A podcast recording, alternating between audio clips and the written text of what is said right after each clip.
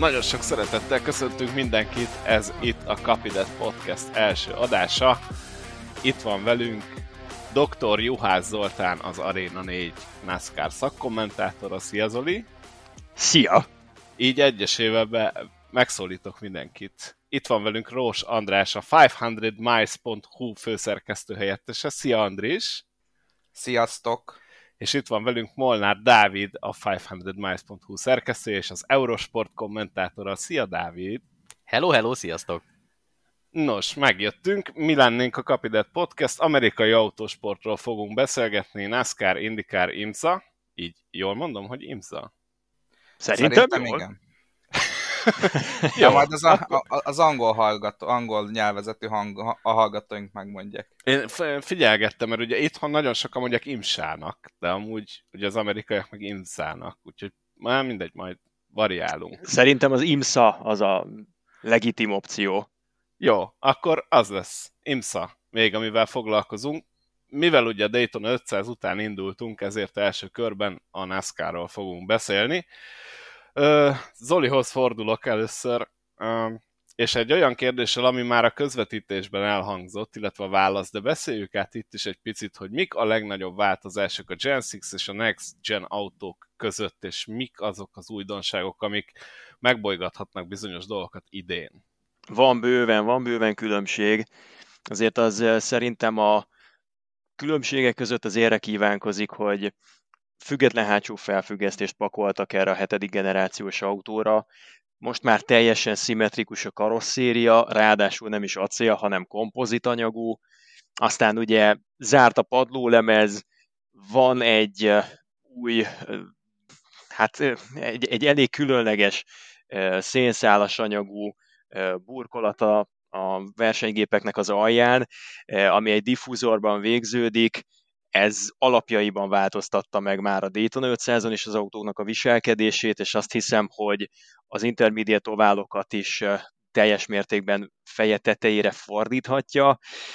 Meg hát vannak még azért finomságok, fogasléces kormánymű, meg ötsebességes manuális váltó, ugye régebben ezek a négysebességes hákuliszások voltak. Ugye jött a Transaxle, az már a Clash-en azért bekavart, ugye ez az átrendezett hajtáselrendezés, úgyhogy szerintem olyan, mintha itt most egy három-négy hónap leforgása alatt, vagy 60 évet ugrott volna a NASCAR az időben, mert körülbelül 6 évtized alatt történt annyi változás, mint most az elmúlt három hónapban. És hogy látod, én például belekérdeznék a váltóba. Az, hogy négy sebességről öt sebességre váltott a NASCAR, ez, ez milyen uh, új taktikai elemeket hordozhat magában? Tudnak ezekkel a csapatok játszani?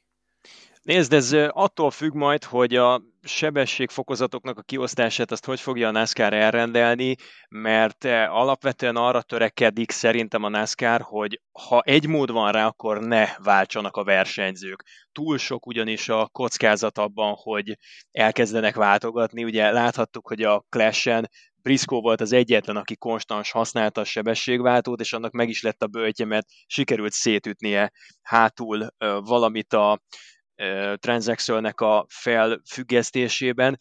Úgyhogy ilyen szempontból a NASCAR az kerülni fogja, nem akar ilyen új pokonókat csinálni a pályákból, ahol ugye visszaváltogattak négyesből hármasba, meg azért a teszteken volt egy-két gyermekbetegség, különösen például az, amikor azt hiszem Erik Almirola fogta magát, és kettesből hármasba akart felkapcsolni, ugye ez a hákuliszás váltón egy bal alulról jobb fölfelé irányuló mozdulat, na ő ezt a szekvenciális váltóval véga megcsinálta, és sikerült is tönkrevágnia egy váltót rögtön a kezdet-kezdetén. Szerintem a NASCAR próbálja ezt kerülni, különösen így az első évben, amikor még eleve lehetnek állóképességi problémák, meg egyéb nem várt hibák előjöhetnek az új alkatrészekből, éppen nem hiányzik, hogy elkezdjenek 500 mérföldes futamokon vagy 500 körös futamokon ott Martinsville-ben, Bristolban váltogatni. Szerintem ezt kerülni fogják minden áron.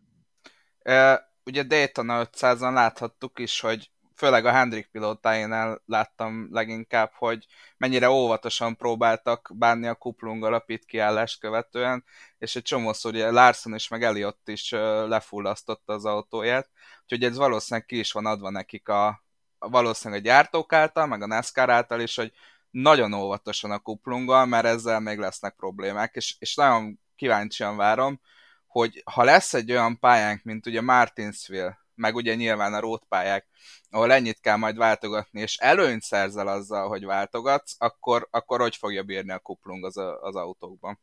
Meg még szerintem van egy olyan tényező, hogy meg kell tanulni jól felmelegíteni a gumikat, mert az, ahogyan eddig melegítették a gumikat, az nem biztos, hogy ezzel az új váltóval működni fog, mert egy olyan versenyen, ahol egymást követik a sárga zászlók, és nem csak a pit kiállásoknál, hanem az újraindításoknál is végig kell menni a fokozatokon, azért nagyon nem mindegy, hogy milyen állapotban érkezel meg mondjuk egy futam hajráján a sorsdöntő újraindításhoz.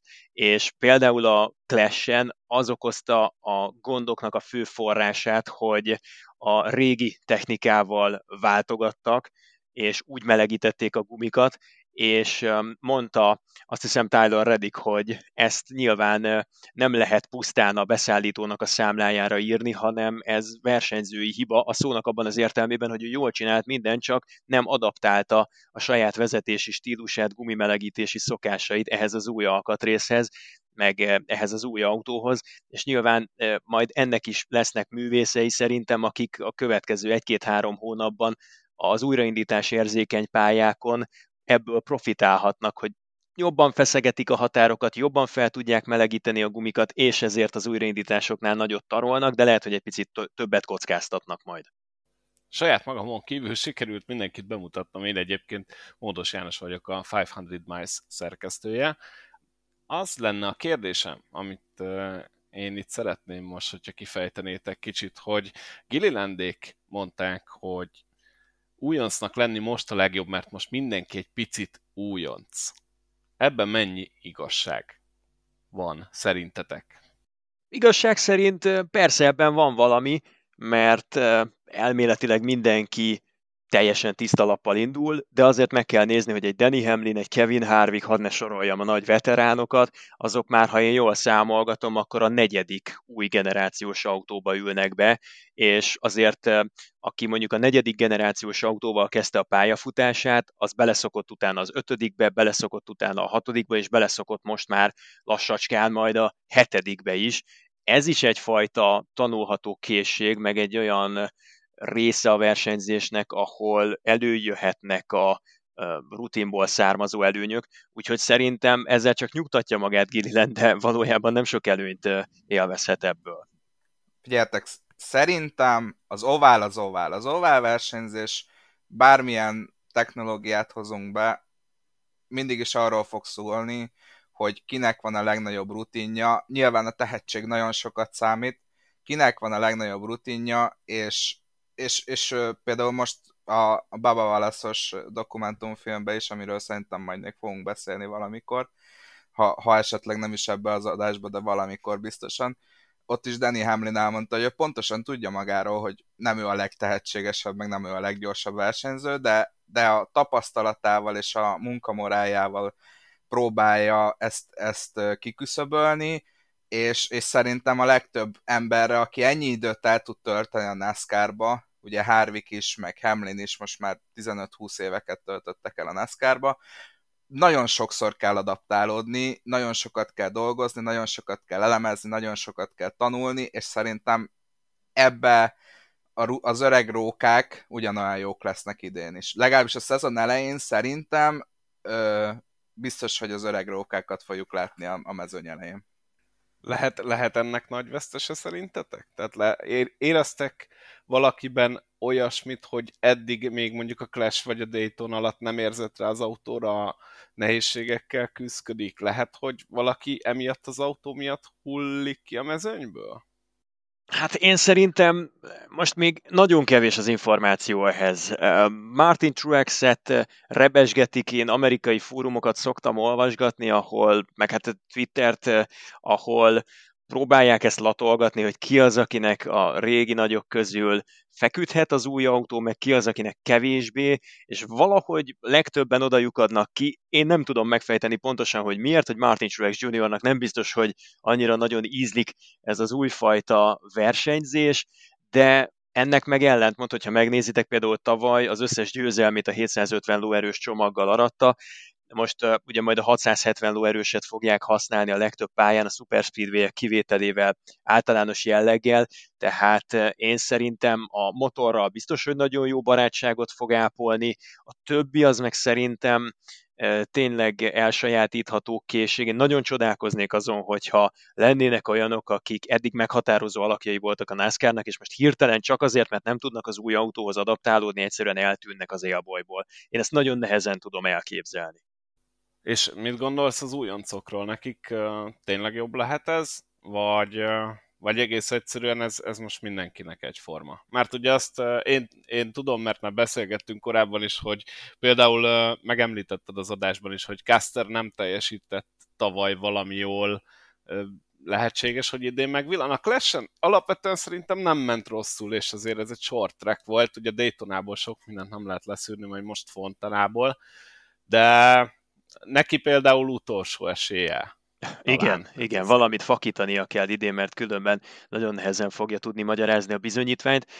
Nézd, hát tulajdonképpen a Caster jelenséget én nagyon nehezen tudtam mindig hova tenni, mert nem igazán látjuk azt, hogy benne milyen erők rejlenek. Talán nem minden idők legnagyobb tehetsége, eddig el lehet menni, meg nem minden idők legkutyaütő versenyzője, aki feltűnt a kupasorozatban, de úgy nagyon ezen a mesdjén belül én még nem tudtam őt hova tenni, mert a Kentucky futamgyőzelme az tényleg a legnagyobbakat idézte, az az utolsó újraindítás az, az remekbe szabott volt. Egyébként viszont a nagy átlag teljesítménye az elég hervasztó. Tavaly ő volt a leggyengébb Stuart House racinges, és idén is nagyon fel kell kötnie a gatyát, mert Ámiról utolsóra azért csak próbál valamit domborítani. Chase Briscoe-ban én nagyon komoly erőket látok megmozdulni, és ezt igazolva látom az eddigi két versenyen, ugye, hogyha a clash versenynek lehet számítani. Szóval én azt gondolom, hogy, hogy Casternek, ahogy te is fogalmaztál, utolsó lehetősége, hogy, hogy valamit kitaláljon. És ugye pont azt akartam én is mondani, amit te említette, hogy mekkora bajban lehet a Stuart House Racing. Ugye pont uh, Boszkóval beszélgettük a, a, valamelyik nap, hogy, hogy azért a Fordnak a, a tehetségkutató programjában jelenleg nincs olyan sok ember, ugye például ugye a 21-es autóban is Harrison Burton a Toyota-tól érkezett, mert a Toyota nem tudott neki adni autót.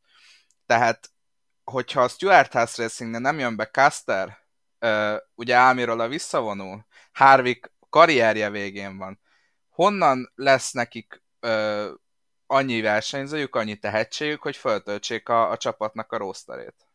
Szerintem ezzel olyan nagyon nagy probléma azért nem lesz. Tehát még hogyha nem is a csapaton belül, de gyakorlatilag annak a környékéről, vagy az Xfinity-ből azért lehet meríteni olyan versenyzőket, akik mondjuk saját csapatuknál, vagy saját környezetükben nem tudnak fölkerülni a kábba, tehát én azért olyan nagyon nagy problémát nem látnék a Stuart House Racingnél, vagy igazából ilyen szinten bármely csapatnál.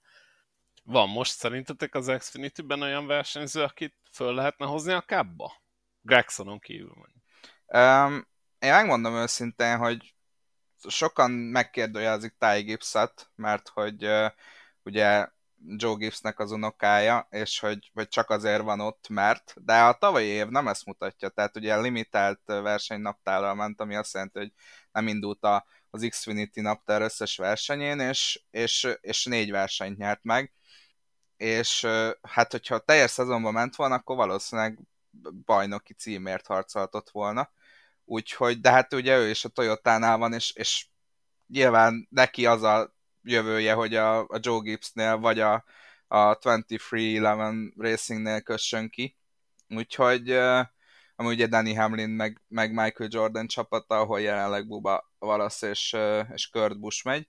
Úgyhogy hát a Toyotánál van, van utánpótlás, ö, azt nem látom, hogy, hogy ki lehet az az Xfinity-ből, aki, aki Ty Gibson kívül nagyot, nagyot durrantana idén.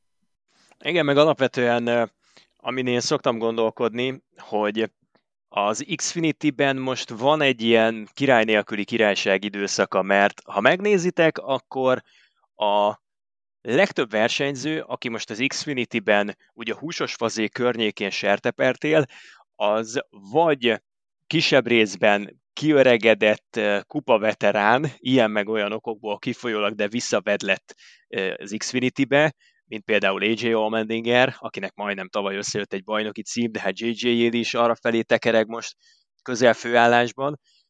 És ugye vannak nagyon sokan, akik meg a trakok közül jöttek fel, vagy van, aki ugrik rögtön, és nem is nagyon trakkozik, hanem az árkából ide kerül. Úgyhogy ez egy kimondottan képlékeny, gyakorlatilag mondjuk Noah Gregson meg, meg Riley Herbst, ezeket az arcokat lehetne mondani, Brandon Brown, akik már úgy stabilan, nem tudom, nyertek versenyt, meg, meg lehet velük számolni talán hosszú vagy középtávon egészen biztosan, aztán, hogy hosszú távon lehet, azt nem tudom. Egy óriási kiugrási lehetőség szerintem olyan versenyzők számára, akik meg akarják most mutatni magukat, mert mert tényleg van, van lehetőség, egy, egy komoly űrt látok az Xfinity-ben, és, és persze, hogyha most itt ilyen, ilyen 5-8 éves távon nézzük, akkor nagyon meghatározó lehet, hogy ebben az űrben ki az, aki, aki meg tud jelen, jelenni új erőként, és, és pályázik majd egy kupás ülésre.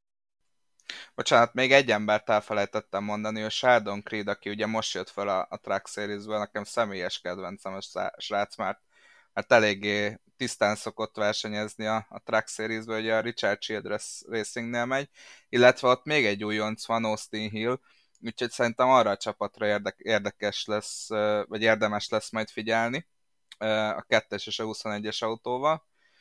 Ugye Austin Hill nyerte a Daytonai Xfinity fordulót azok után, hogy ugye polban is volt, úgyhogy úgyhogy rá is kell figyelni, de hát ugye mindketten a, a Chevy-nél vannak. Persze nyilván Harrison Burton példája is mutatja, hogy bármikor, akár még a, a Toyota Akadémiájáról is át lehet ruccanni egy másik márkához. Illetve hát ne feledkezzünk el a Truck Series-be Haley Deeganről, aki, ne akit, el. Aki, akit én biztos vagyok benne, hogy, hogy nagyon mondogatták a Fordnál, hogy hát azért Deegannek teljesítenie kell idén, meg hasonlók. Azért, azért, azért, azért én úgy gondolom, hogy, hogy nem kell olyan sokat csinálni, ahol ő már jövőre az Xfinity Series-be legyen, és, és belátható határidőn belül. Lehet, hogy csak egy évet fog menni az Xfinity Series-be.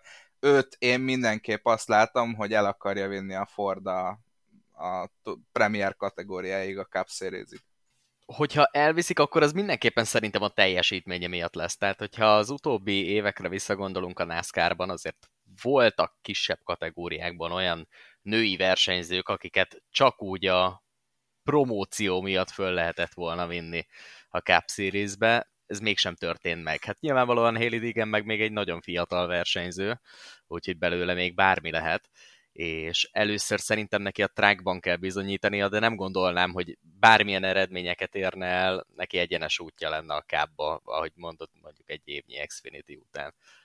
Na hát akkor már is van egy dolog, amiben nem értünk egyet.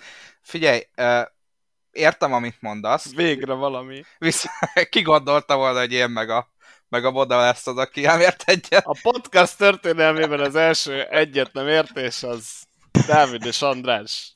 Óriási meglepetés.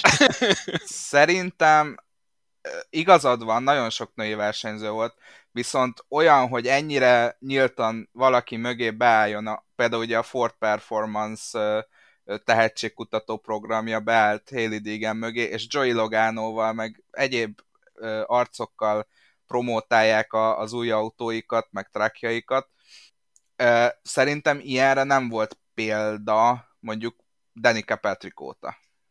De Danica Patrick szintén egy jó versenyző volt, szóval én, én nála is azt gondolom, hogy ő nem azért jutott el odáig, mert női versenyző, hanem mert ő ügyes volt. Persze nyilván erre tök jól építettek marketinget, és fognak most is, és építenek most is a hölgy versenyzőkre ilyet, de ettől függetlenül a Danika nem volt ügyetlen egyáltalán, sőt, indikár futamot is nyert. Így van, tehát ő azért a jó versenyzők közé tartozott, és ő eleve is azzal szerezte meg a hírnevét, hogy annó Indianapolisban, hát nem mondom, hogy kis hiányfutamot nyert, de azért ott volt néhány körrel a vége előtt az első helyen, és azt hiszem, hogy akkor 2005-ben negyedik lett Danica Petrik, és onnan indult el ez a nagy Danica Petrik mánia. Tehát nyilván, hogyha valaki jó versenyző, akkor nem hátrány az, hogy nő, és ekköré azért lehet építeni egy sztorit de csak azért, mert mondjuk egy női versenyzőről van szó, aki mögé beáll akár a Ford, akár bárki más, az még nem biztos, hogy egy eladható történet lesz. Főleg Amerikában, ahol, hát ugye mondom, a NASCAR-ban azért az elmúlt években föltűntek olyan nagy nevek, akik eh, végül nem tudták megvetni a lábukat. Igen, valóban, és szerintem nem is, ne, is, ne értsetek félre, én nem is azt mondom, hogy Haley Deegan egy tehetségtelen, nyeretlen versenyző lenne, viszont, hogy mondjam, tehát ugye a Track Series-ben más, más a történet, és rengeteg olyan versenyzőt láttunk, aki a Track Series-ben nem ment jól, és aztán felkerült az Xfinity Series-be, hirtelen elkezdtek klikkelődni a dolgok, és, és tök jól megállta a helyét, futamokat nyert, úgyhogy én ezért mondom, hogy szerintem nem kell akkora teljesítményeket letennie. Nyilván nem érhet be minden versenyen a 25. helyen a célba, de szerintem nem kell például futamot nyerni ahhoz, hogy, hogy a jövőre őt föl, fölvigyék az Xfinity Series-be. De most várj, most már melyik kötök mondja, hogy ő jó, és melyik kötök mondja, hogy nem? De, tehát én, én mondom, hogy ő egy jó versenyző, vagy legalábbis az eddigi eredményei alapján, amit ugye az árkában teljesített, hogy az előző szezonban mondjuk a trackok közt, azért ott volt egy top 10-es eredménye. Tehát azzal nincs probléma, hogy megvan benne a tehetség, sőt, még nagyon fiatal, ugye, hogy jól emlékszem, akkor 20 éves, vagy 21 éves Haley Deegan. Tehát Most ezzel, 21 idén. Ezzel nem lehet probléma, de hogyha a teljesítmény, az eredmények nem jönnek, akkor lehet rá bármilyen programot, meg bármilyen szponzorizációt fölhúzni, nem fog eljutni a capig. Legalábbis én így gondolom. Most kezd, kezdem megteremteni a családias hangulatot, és már majdnem belebeszélek. Zoli, érez magad megszólítva. Azt olvastam több versenyző nyilatkozatában is, hogy a trackban egészen másképp kell versenyezni, mint az Xfinity-ben vagy a Cup-ban ez lehet azért, hogy valakinek tényleg egyáltalán nem fekszik a track, úgymond feljebb lép a ranglétrán, és ott pedig emiatt sokkal jobban teljesít? Persze, hát hogyne. Igen, igen, biztos, hogy van ilyen. Nagyon más típusú versenyzés van. Azért a track futamok jelentősen rövidebbek, e, meg tehát az a fajta hisztéria meg hőzöngés, ami ott körüllengi a versenyeknek a végkicsengését, az azt gondolom, hogy nem jellemzi még az Xfinity-t sem nem, hogy a Cup Series-t, tehát eh, a tumultózus jelenetek, meg azt gondolom, hogy elég nagy eh, szerepe van a szerencsének is, iszonyú agresszívnek kell lenni manapság a Truck Series-ben, hogy el ne nyomjanak. Én nem vagyok egyébként eh, annyira lenyűgözve nyilván a Haley Digennek a tavalyi eredményeitől, szerintem ő se, tehát az, hogy egy David Gillilandes Fordal egyetlen egy darab top 10-et tud felmutatni ebben az egyébként nem kimondottan acélos track mezőnyben, ez nekem egy picit karcsú így ebben a formában, de persze van egy, van egy tanulási görbe, azon, azon el kell indulni. A, azt gondolom, hogy ez a 2022-es szezon ez meghatározó lesz ilyen szempontból, mert merre fog elindulni az a vektor, ami majd esetleg a következő 3-4-5 évben hosszabbodhat. Na szerintem most már így másodévesként itt 2022-ben meg kell, hogy mutatkozzon. Uh, jó, kicsit most átveszem Boszkó szerepét, és felteszek egy kérdést. Jó, nem de ak- nyugodtan beszélj is bele, legyen ilyen podcast hangulata. Nem, nem akarom elvenni a kegyeredet, de mi az az eredmény szerintetek, vagy mik azok az átlag eredmények, amiket Haley Deegannek idén teljesítenie kell? Nyilván egyikünk se a, a Ford, Ford fejese vagy főnöke, de, de szerintetek mi az az eredmény, ami, ami elegendő lehet Haley Deegan előrelépéséhez. Hát nyilván az nem hátrány, hogyha top 10-es eredményeket tud hozni, és úgy összességében a bajnokság tekintetében legalább oda tud kerülni, hogy esélye legyen arra, hogy a playoffba bejusson. Tehát az már azért egy jó ajánló levél lenne számára, de ahogy mondjuk az előbb is fölmerült, azért a track az egy eléggé speciális kategória, tehát simán lehet az, ahogy mondjátok, hogy valaki a trackban nem teljesít jól, és mondjuk az Xfinity-ben vagy a Cab-ban utána már sokkal jobban fekszenek neki a körülmények, és fordítva, tehát az is lehet, hogy egy viszonylag eredménytelenebb szezont követően azért megpróbálkozik az Xfinity-vel, és utána pedig majd meglátjuk, hogy mi lesz ennek a végkicsengése, de hogyha már ezt a témakört itt az előbb elkezdtük boncolgatni, hogy mikor léphet föl, akkor én azt gondolom, hogyha bejut a bajnokság rájátszásába, és ott mondjuk jó eredményekre képes, akkor az egy nagyon jó ajánló levél lehet az Xfinity-hez. Mondjuk annyi, hogy szerintem a Haley Digennél nincs probléma az agresszióval. Ahogy itt az Oli mondta, hogy nagyon agresszívnek kell lenni. Ő, őt nem félteni milyen tekintetben. Én láttam Arkában is versenyezni, láttam a trákban is versenyezni. Őt inkább lehet, hogy egy kicsit a túl agresszív kategóriába sorolnám így elsőként. Tehát nekem egyes mozdulatairól ilyen kájbusi magasságok jutottak eszembe. De hát, hát azzal ugye... meg nincs gond itt a NASCAR-ban. Tehát ezzel De... lehet előre kerülni de ugye Tony Stewartnak van uh, SRX neve, a, a neve a bajnokságának, amit igen, uh, igen. futtat. Hát ott is ugye mekkora balhé volt Paul Tracy-vel, mert Tracy is azért, tehát amikor Tracy kiakadt, hogy valaki agresszívan versenyzik, azért ott már tényleg valaki agresszívan versenyzik. Tehát ugye Tracy-vel is volt egy balhéja. Úgyhogy uh, nyilván ezzel nincs probléma, bár ugye Daytonában pont ez volt nekem egy kicsit a bajom, hogy hogy nem mert támadni, de hát a végén akkor a baleset, és, és szerintem megelégedett volna egy top 10-es helyezéssel. Kérdés, hogy ez, ezt, ezt beültették-e most az agyába, és, és ez nem fog-e negatív hatással lenni rá, hogy legyenek meg a top 10-es helyezéseid, és akkor jók vagyunk, és emiatt esetleg pont ezt az agressziót veszíti el, ami miatt a, a trackban nem fog tudni érvényesülni. Igen, csak nekem még az jutott eszembe, hogy egyáltalán nem biztos, hogy attól, hogy egy széria az önmagában egy nagyon agresszív széria, mert van 10-12 ember a végén, aki a tulajdon édesanyját beleforgatná Tony Stewartot idézve a falba annak érdekében, hogy versenyt nyerjen. Egyáltalán nem biztos, hogy ebben a sorozatban te úgy leszel a legjobb, vagy a legjobb közül egy, hogy te is agresszív leszel. Tehát néha megéri szerintem egy picit máshogy versenyezni, mint ahogyan az általános flója adódik egy adott szériának. Nem tudom, mert hogyha elfogadjuk azt a tézist, hogy Haley Deegan alapvetően agresszív versenyző, jó, legyen, adjuk meg neki. A Truck Series meg egy hiperagresszív széria a jelenlegi formátumában, akkor nem tudom, hogy nem lenne jobb esetleg egy picit kisebb kockázatvállalással, picit konzervatívabban versenyezni. Én egyébként a tavalyi évben, amennyire követtem Haley Deegannek a szereplését, ott nem feltétlen a, a rettentő nagy kockáztatásokból jöttek ezek a, ezek a 13-tól 24-ig terjedő helyek, de így sorban, végestelen végig az egész szezonban. És milyen, milyen érdekes lesz majd, amikor fölkerül a Cup Series-be pár év múlva, és, és mondhatjuk, hogy na, srácok, pont már a, a, a 500 Miles Copidet első podcastjában már Haley Deeganről beszéltünk, tudtuk, hogy kit kell megragadni. Azt kell csinálni egyébként, ez régi jól bevált trükk, hogy mindenki mond egy tippet, hogy valaki bemondja, hogy Haley Deegan biztosan nagy versenyző lesz, és a kába lesz, valaki pedig elmondja, hogy tuti bukás, nem fog eljutni odáig, és az Xfinity a maximum, és bármelyik történik, föl tudjuk venni pár év, hogy na, ugye megmondtuk.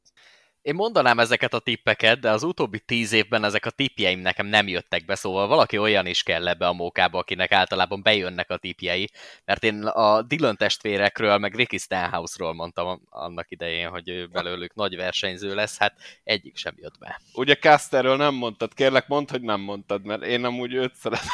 Egyébként gondoltam ilyenekre. Köszönöm szépen. Figyelj, uh, Moda, én bármikor, tudod, bármikor ellent mondok neked, úgyhogy nyugodtan sorold fel a neveket, és én rámondom az ellenkezőjét. A bökjünk rá egy versenyzőre véletlenszerűen, és őt választjuk ki kedvencünknek. Jó. Legyen. Ott, ő le, ott van öt éven belül bajnok lesz. Azt hiszem, hogy Austin Dillonre is ezt mondtam annó, amikor följött a kábba. Szerintem és, nem. És nyert is Daytonát, nem? Nyerte. De bajnoki hát, címet nem. Jó, hát mondjuk azt, azt a Daytonát is hogy nyerte, cím. de... Na mindegy. Hát meg Coke 600-at is nyert. Pont, pont, pont ami a legnagyobb szívfájdalmam, hogy, hogy Jimmy Johnson utolsó győzelmét vette el gyakorlatilag. Az Azt alatt. kellett, pedig még pont azt hiányzott a Jimmy Igen, igen. Hát a karrierje azért máshogy néz ki, hogy... Igen, amikor megkérdezik, mikor megkérdezik a hét bajnoki címéről, akkor ő mindig hozzá szokta tenni, hogy bizony, bizony, nagyon jó volt, zseniális, de az a Coke 600 az kellett volna még a végére. Azon, amiatt maradtam szomorú, gyerekek. Igen, igen. És ugye tudjuk, bár mi sokat szoktuk beszélgetni a Morfival, hogy aki ugye az Andris, mert nem mondtam el a beceneveket sem az elején, pedig előre megbeszéltük, hogy ugye a Jimmy az a Ryan Newman-nál volt egy évben, egy évben debütáltak, és hát abban az évben a Newman lett a Rookie of the Year, úgyhogy akkor emiatt a Coke 600 miatt szerintem a kacsacsört a Jimmy felől át is fordíthatjuk a Newman felé, hiszen még ott azért tett le az asztalra a Jimmy, meg ezt a kókot is elbukta. Hát igen, igen. Egyre inkább jönnek ki ezek a dolgok. De ahogy, ahogy tényleg... Utólag kiderül, hogy Newman volt a jobb. igen, szegény Newman. Na mindegy. Szerintem hát egyébként... ott tartunk, hogy tiszta kudarc Jimmy Johnsonnak a pályafutása. egyébként szerintem, ha van valaki, aki örült neki, hogy nem kell részt venni a Dayton század az Ryan Newman volt idén. Nem tudom, ezzel egyetértetek-e? Az utóbbi mondjuk tíz évben elszenvedett balesete, balesetei miatt. Én nem, én nem. Szerintem Ryan Newman feltett szándéka az volt, hogy ő el fog indulni, mondjuk ilyen Greg Biffle módjára az utolsó pillanatban verbuválódott csapattal.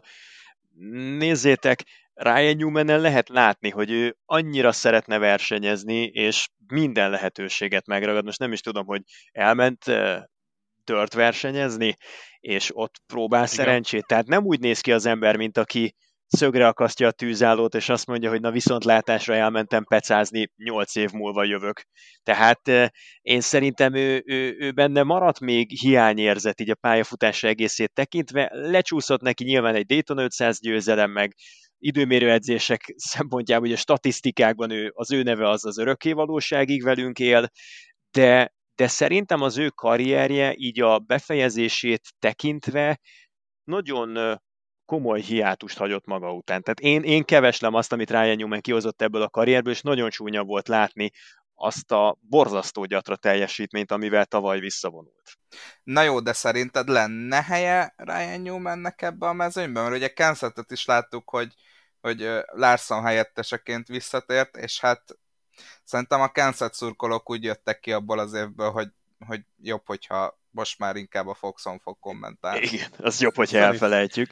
Szerintem körülbelül annyit tud a mai Ryan Newman, mint a mai Matt Kenset, tehát persze semmi esélyük nem lett volna már, hogyha ha kapnak egy teljes állásos ülést, akkor, akkor én nem hiszem, hogy bármit is fel tudtak volna mutatni, mint ahogy a Ryan Newman tavaly semmit nem csinált egy esztendőn keresztül, tehát abszolút nem volt létjogosultsága annak, hogy ő még 2022-re is kapjon szerződést, ám ettől függetlenül azt szerintem önmagában egy pici csalódást keltő volt, hogy nem érezte Ryan Newman, hogy a szabadügynök piacon neki igazából nincsen jövője, és ahelyett, hogy tisztességgel össze trombitált volna egy sajtótájékoztatót, és azt mondja, hogy ez volt a pályafutásom, nagyon szépen köszönöm, aki támogatott. Nem, ő még karácsonykor is azzal turnézott, meg haknizott, hogy, hogy bármit elfogad, hát ha valaki esetleg megszállja.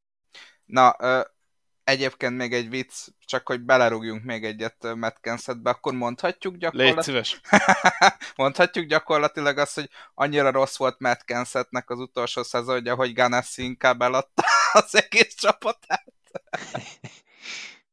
Mondhatjuk. Hát igen, csak másfél évbe került, míg vevőt talált rá, ugye? De talált. Végül jól alakult ez is.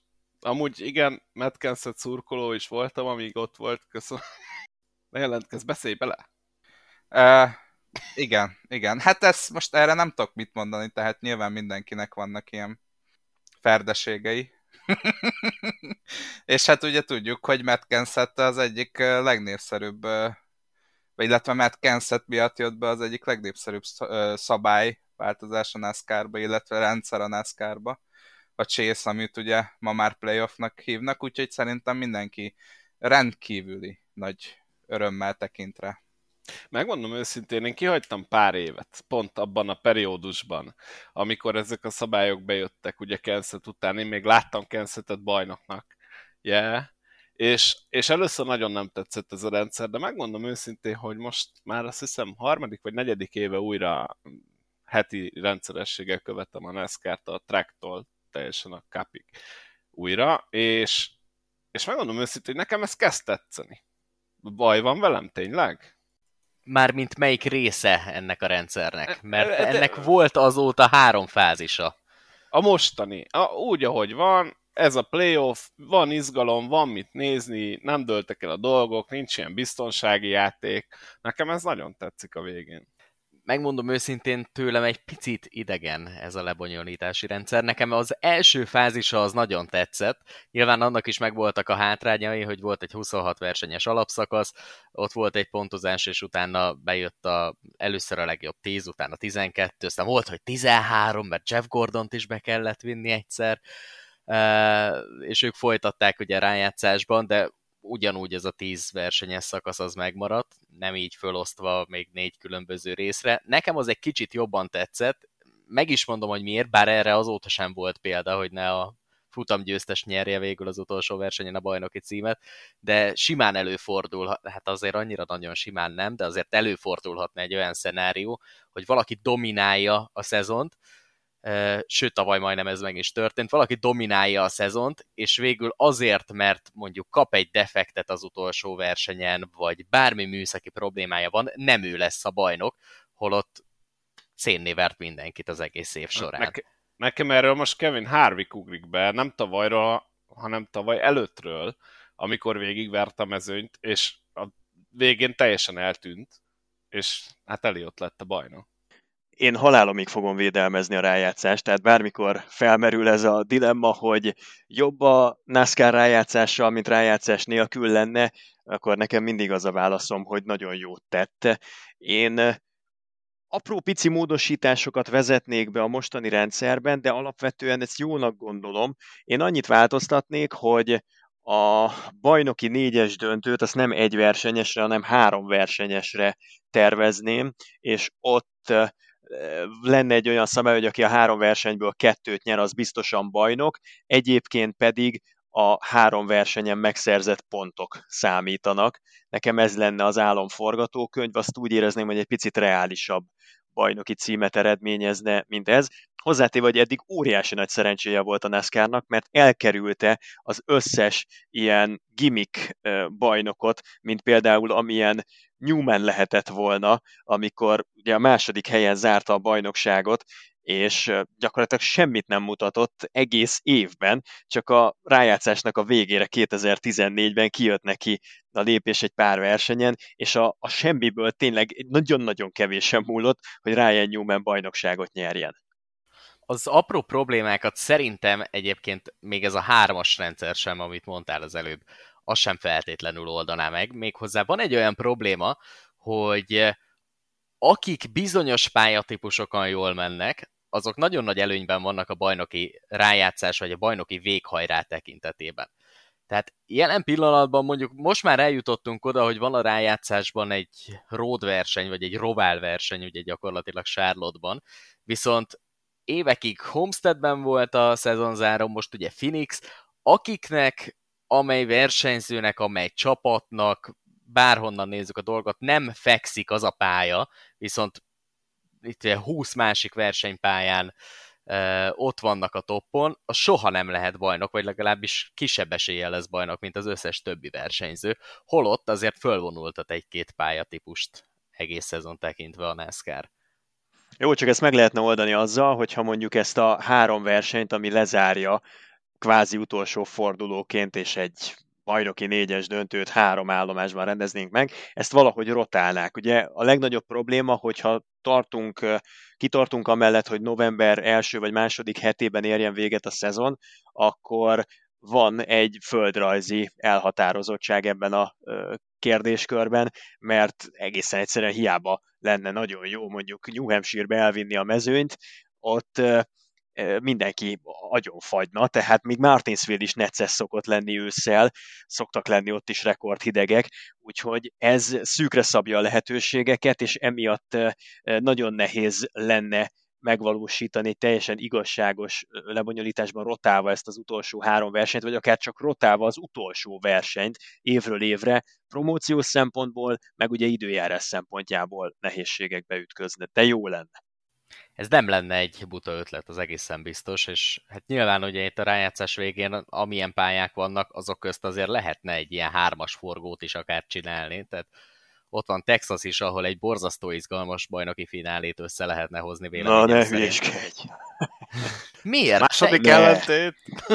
Teljesen jó. Hát figyelj, igaz, hogy Texasban azért olyan borzasztó nagy versenyek nem szoktak lenni, de szerintem ez inkább köszönhető annak, hogy eh, rossz időpontokban vannak a versenyek. Mert hogy? Mert nem olyan kiélezett akkor a küzdelem. Tehát eh, azért eh, Phoenixben sem voltak olyan iszonyatosan jó versenyek, sőt, szerintem Phoenix az egyik legunalmasabb versenyhelyszín volt, mondjuk még Texasszal azért ebben valóban harcba szállhatna, de én amikor megtudtam, hogy Phoenixben lesz a szezonzáró, Homestead után, akkor egy picikét azért úgy elszomorodtam, mert mondjuk a Homesteadi másfél mérföldes csoda sem volt olyan hatalmas nagy izgalmakkal kikövezve. Ne csinálj már, ugye... ne, de figyelj, hát szerintem a Homestead Miami az a legjobb intermediate ovál a jelenlegi, de inkább azt mondom, hogy a hatodik generációs autóval ott futották stabilan a legélvezetesebb versenyeket. Texasban meg stabilan a legrosszabb versenyeket. Hitvány, libasorozás, e, az a pálya, az, az minden elemében el lett rontva. Tehát amit ott e, el lehetett vaxolni az elmúlt bő húsz évben, azt ott elrontották. Állatorvosi lova lehetne annak, hogy hogyan ne nyúljanak hozzá egy pályához. Kénytelenek voltak ugye az Eddie Gossage, kénytelen volt mindenféle bazári, cirkuszi látványosságokat bevetni, hogy egyáltalán egy maréknyi néző kilátogasson egy Texas szintű piacon eh, erre a versenyre, és tavaly például mindent megtettek annak érdekében, hogy az All-Star verseny izgalmas legyen, élvezetes legyen Texasban. A leghülyébb lebonyolítási rendet, amit valaha ember autóversenyzésre kitalálhatott, azt megalkották, és még így is egy, egy, egy nagyon langyos kis, hát legjobb esetben közepes versenyt sikerült letenni az asztalra. De azért az mégiscsak egy all-star verseny, meg általában azért nem a legnagyobb roham kellős közepén zajlanak a texasi versenyek. Viszont mit gondolsz akkor Phoenixről? Mert azért ott is voltak olyan próbálkozások, ahol inkább elaludtunk a versenyen. Én Phoenix-szel szemben elfogult vagyok, mert nekem, nekem kedves. Valahogy az az arizonai sivatagot a kandeláber kaktuszokkal, ez a Rattlesnake Hill, a, nagyon jó ez a dogleg szekció, különböző pályaíveket lehet bejárni, ott azért ez nagyon mókás tud lenni, amikor, amikor valaki teljesen zárt kormányjal átveri a doglegen az autóját, össze-vissza szikráznak, mindeközben lehet a teljesen külső ívet járatni, tagadhatatlan persze, hogy alapvetően laposak a kanyarok, és emiatt egy picit laposabb a versenyzés is, olyan libasor érzékeny a, a verseny miatt, hogy, hogy nagyon kevésszer fordul elő, hogy side-by-side tudnak egymással küzdeni, tehát én elfogult vagyok Phoenix mellett ilyen szempontból, meg tudom érteni a fanyalgást, meg a, a kritikus hangokat, de, de ettől függetlenül én nagyon szeretem Phoenixet gyorsan földobnék egy témát, hogyha már így szabad, és benne vagyunk ebben a történetben, hogy szerintetek, hogyha bárhonnan lehetne válogatni, akkor melyik lenne szezonzáró tekintve az a, a, a legjobb versenyhelyszín? Bristol. Hát, jó, hát. Bristol. Mi, mi, milyen szempontból? Tehát nézői szempontból, nézői szempontból, versenyzési szempontból, szempontból tehát oh, Én biztos, hol... hogy valami gumigyilkos másfeles dobnék be, és az mondjuk Miami pont egy ilyen. Vagy Atlanta. Fontana? Vagy Fontana. Én pont, pont erre gondoltam, hogy ha lehetne, akkor Fontana. Ajaj, ez sose jó jel, ha egyetértünk. De most akarják szétütni ezt a pályát. De azt és évek óta is... szét akarják ütni, aztán Igen. még mindig két mérföld. Hát hála jó Istennek egyébként. De ne szaladjunk ennyire előre, mert hogy majd beszélünk Fontanáról is. Most műsorvezetői jogosultságommal visszakanyarintom az adást, hiszen volt egy Daytona 500-unk, és bár sokkal jobban elbeszélgetünk, mint azt szerintem előzetesen gondoltuk, de 45 percnél járunk, a futóknak mondom, mert volt egy ilyen felmérés, hogy nagyon sokan futás közben hallgatnak podcastet, hogy most forduljanak meg, mert körülbelül még egyszer ennyi lesz maximum, és akkor pont hazaérnek, hogy Daytona 500 és Brad Keselowski. Erről beszélgessünk egy kicsit, hogy mit művelt szerintetek Keselowski, ti hogy láttátok a futamon, és mi a véleményetek? Szerintem Kezelowski-nak sose kellett ezeken a super speedway-eken egy kis agressziójára szomszédba menni. Bo- bocsánat, hogy félbeszakítalak. Kezdjük ott, hogy mi történt. Hát, hogyha valaki nem követte a Dayton 500-at, ami óriási hiba, de valaki, ha elmesélne, hogy mi történt, azt megköszönöm.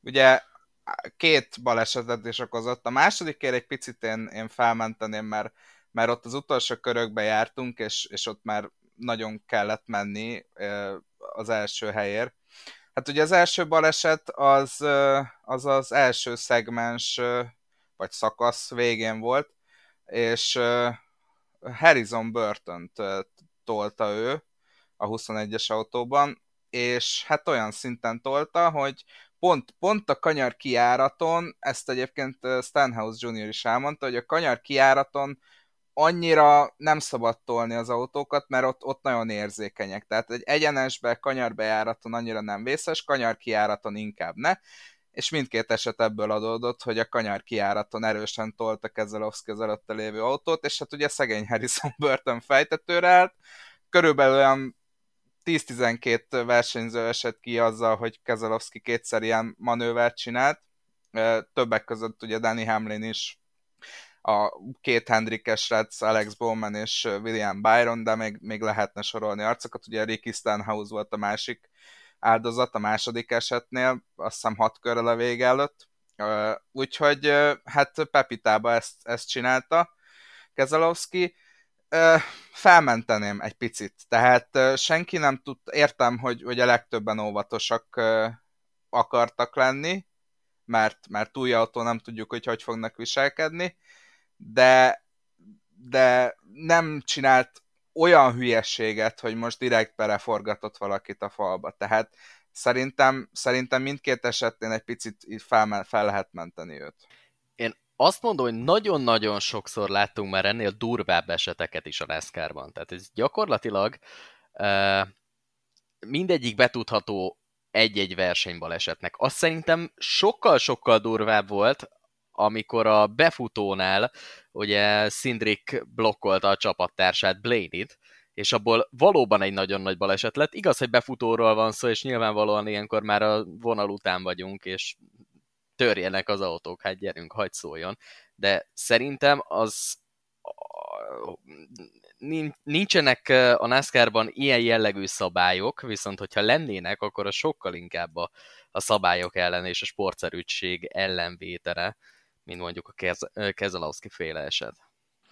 Igen, nagyon örülök, hogy szóba hoztad ezt a Szindrik Blaney féle kis csúcs találkozót, mert azért a 2021-es Daytona 500 végjátékának a fényében, amikor Logano meg Kezelowski közös erővel buktatták meg Roger Penske-nek a Daytona 500-át, és Michael McDowell lett így a bajnok. Tehát ezek után Austin Szindrik helyében ti jobbra húztátok volna a kormányt 100 méterrel, vagy 200 méterrel a célvonal előtt, úgy, hogy felpasszírozzátok a falra Blénit, mindeközben jön Baba Valasz egy eh, Toyotával a belső íven, és kis hiány megnyeri a versenyt.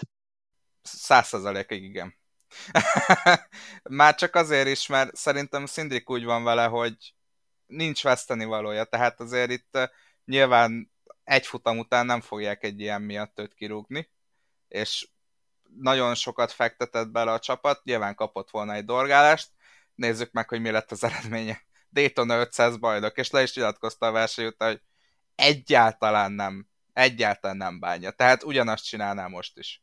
Ennek viszont szerintem, hogy nem lett sokkal nagyobb probléma ebből a történetből, egyetlen egy oka van, az pedig Ryan Blaney-nek hívják, aki tudott annyira higgadt maradni, hogy ne forgassa keresztbe maga előtt a csapattársát, és tudott arra gondolni, hogy jó, hát akkor most csapatérdekek vannak, és nem úgy versenyzünk, mint egy másik versenyzővel szemben, és nem vagyunk annyira agresszívek, hogy jó, hogyha fölraktál a falra, akkor gyerünk, bűnhölj te is, és akkor majd lesz valami, és nyer valaki versenyt.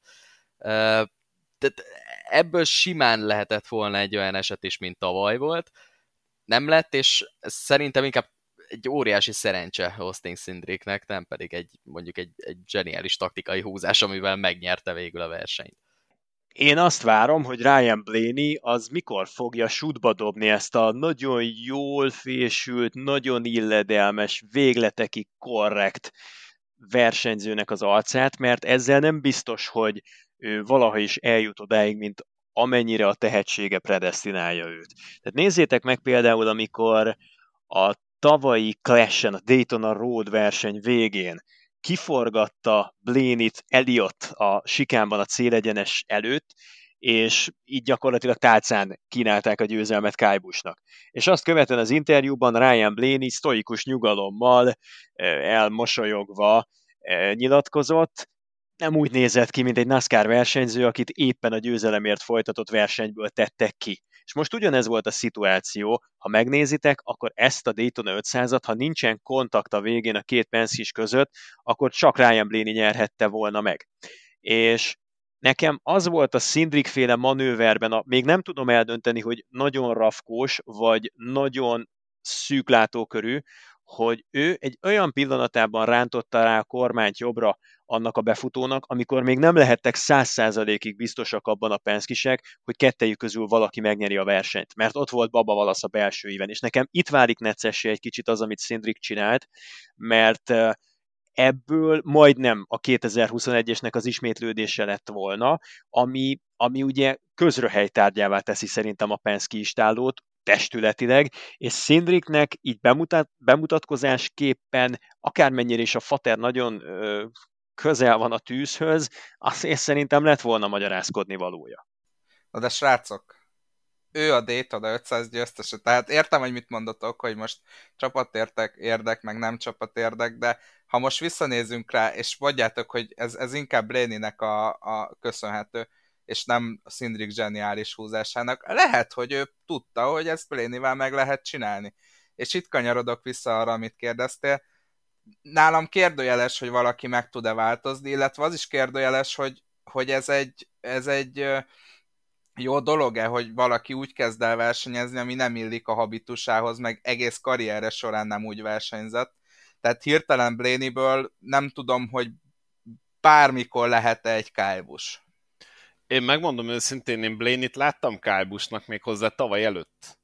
Mert tavaly előtt valami elpattant Blaney-nél, én legalábbis úgy vettem észre, rengeteg balesetet csinált egymás követő futamokon, és konkrétan Kyle Busch-t is forgatta ki, ami azért, hát, hogy mondjam, bátorság kell hozzá, hogy ezt valaki megtegye, mert ha valaki biztosan visszaadja, az Kyle Busch. Még nagyjából Keselowski-val, meg Harvickkal nem nagyon viaskodnék, meg mondjuk Eliottal ilyen szempontból, de Blaney-nek ott valami elgurult szerintem abban a szezonban, mondom ezt úgy, hogy én nagyon szimpatizálok vele, de de azokból sem jött ki jól, szóval nem biztos, hogy neki ez megy.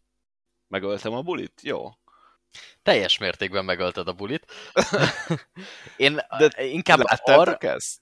Én inkább arra kanyarodnék vissza ebben a tekintetben, hogy feltétlen megéri-e az agresszivitás egy Daytona 500 utolsó körében, egy ilyen szintű agresszivitás, nyilván Szindriknél megérte, hát persze, de hogyha most Blaine is egy kicsit agresszívebben közelít a dolgokhoz, akkor ki tudja, hogy mi lesz ennek a történetnek a vége. Tehát nyilván ott van az a dolog is, hogy jó, most nem volt annyira agresszív, nem ő volt a főkolompos, föl is lökték a falra, stb de ott van a másik része is a dolognak, hogy mi van, hogyha ő egy kicsit agresszívebb, és mondjuk korábban már úgy gondolja, hogy jó, akkor hagyjuk az egész csapat érdeket, és mondjuk az utolsó kör kezdeténél megelőzem a csapattársamat, akkor mi lehetett volna ebből az egész történetből? Nekem az az egy volt necces ebben, amit Szindrik csinált, hogy egy olyan pillanatában művelte ezt, amikor még nem lehetett biztos abban, hogy csak Penske is nyer, és Bléni kettejük közül a tökéletes csapatjátékos volt, még azt mondom, hogy az interjú, a futam utáni interjújában is, tehát abban a helyzetben olyan sportszerűen, annyira korrektül nyilatkozni, mint ahogyan Bléni nyilatkozott, szerintem az egész mezőnyből senki más nem lett volna képes. Nézzétek meg Baba Valaszt. Valasznak egy sokkal őszintébb, szívből jövő reakciója volt, ő, ő gyakorlatilag ugye keserget, meg bosszankodott azon, hogy 2018 után megint második, de mekkora különbség, hogy 2018-ban madarat lehetett vele fogatni, most pedig ez egy óriási kudarcélmény számára, mert úgy érezte, hogy ebben több volt, és hogy nyerhette is volna. Blénin én azt látom, hogy vannak ilyen plusz rétegek, ami miatt ő nem igazán enged betekintést abba, hogy ténylegesen mi játszódik le a két füle között, de hogyha egyszer, ha egyszer elszabadul Ryan Blaney, akkor, akkor szerintem ő nagyon komoly bajnok aspiráns lehet. Én hiányolok belőle még egy kis spirituszt, küldhetjük neki az Alice Cooper-től a No More Mr. Nice Guy-t, vagy valami hasonlót, hogy egy kicsit, kicsit legyen pengébb ezekben a, a konfliktusokban. Nem biztos, hogy rossz irány volt az, amit Boszkó felelevenített két évvel ezelőttről. A kontrollált agresszió, amivel mondjuk, mondjuk ilyen, ilyen rossz cseszténeknek is gondjuk van, hogy, hogy mi az a, a határ, ameddig el tudsz menni, és egy agresszív versenyzésnél gyorsít téged, meg mi az, amikor már egyszerűen csak erőlködsz, és össze-vissza négy keréken csúszkálsz, mert, mert eszeveszetten sok a, a rizikó, amit bevállalsz. Ha Bléni ezt mondjuk ilyen testest elleni küzdelmekben tudná egy picit határozottabban csinálni, akkor, akkor, akkor ő bajnok kaliber az én szememben. Hát mint versenyző mindenképpen megvan ahhoz a tehetsége, én is azt gondolom, csak ott, mert ugye nem nagyon ö, erősített meg senki, de én ott 19, 19 hol van az már, mikor volt? Az 20, 20-ban, igen. Szóval ott ezek az agresszív mozdulatai, ezek gyakorlatilag ilyen, nekem úgy rémlik, hogy teljesen fölösleges szituációkban voltak, szóval az, az igazi ilyen, elpattant az agya ezt, ezt lehetett látni, mert előtte ténylegesen szivatták meg a többiek, és kicsit olyan volt, hogy jó, akkor elegem van, visszaadom mindenkinek, de ezekből nem jött ki jól. Szóval nem, nem vagyok benne biztos, hogy ő ezt egyébként tudná csinálni.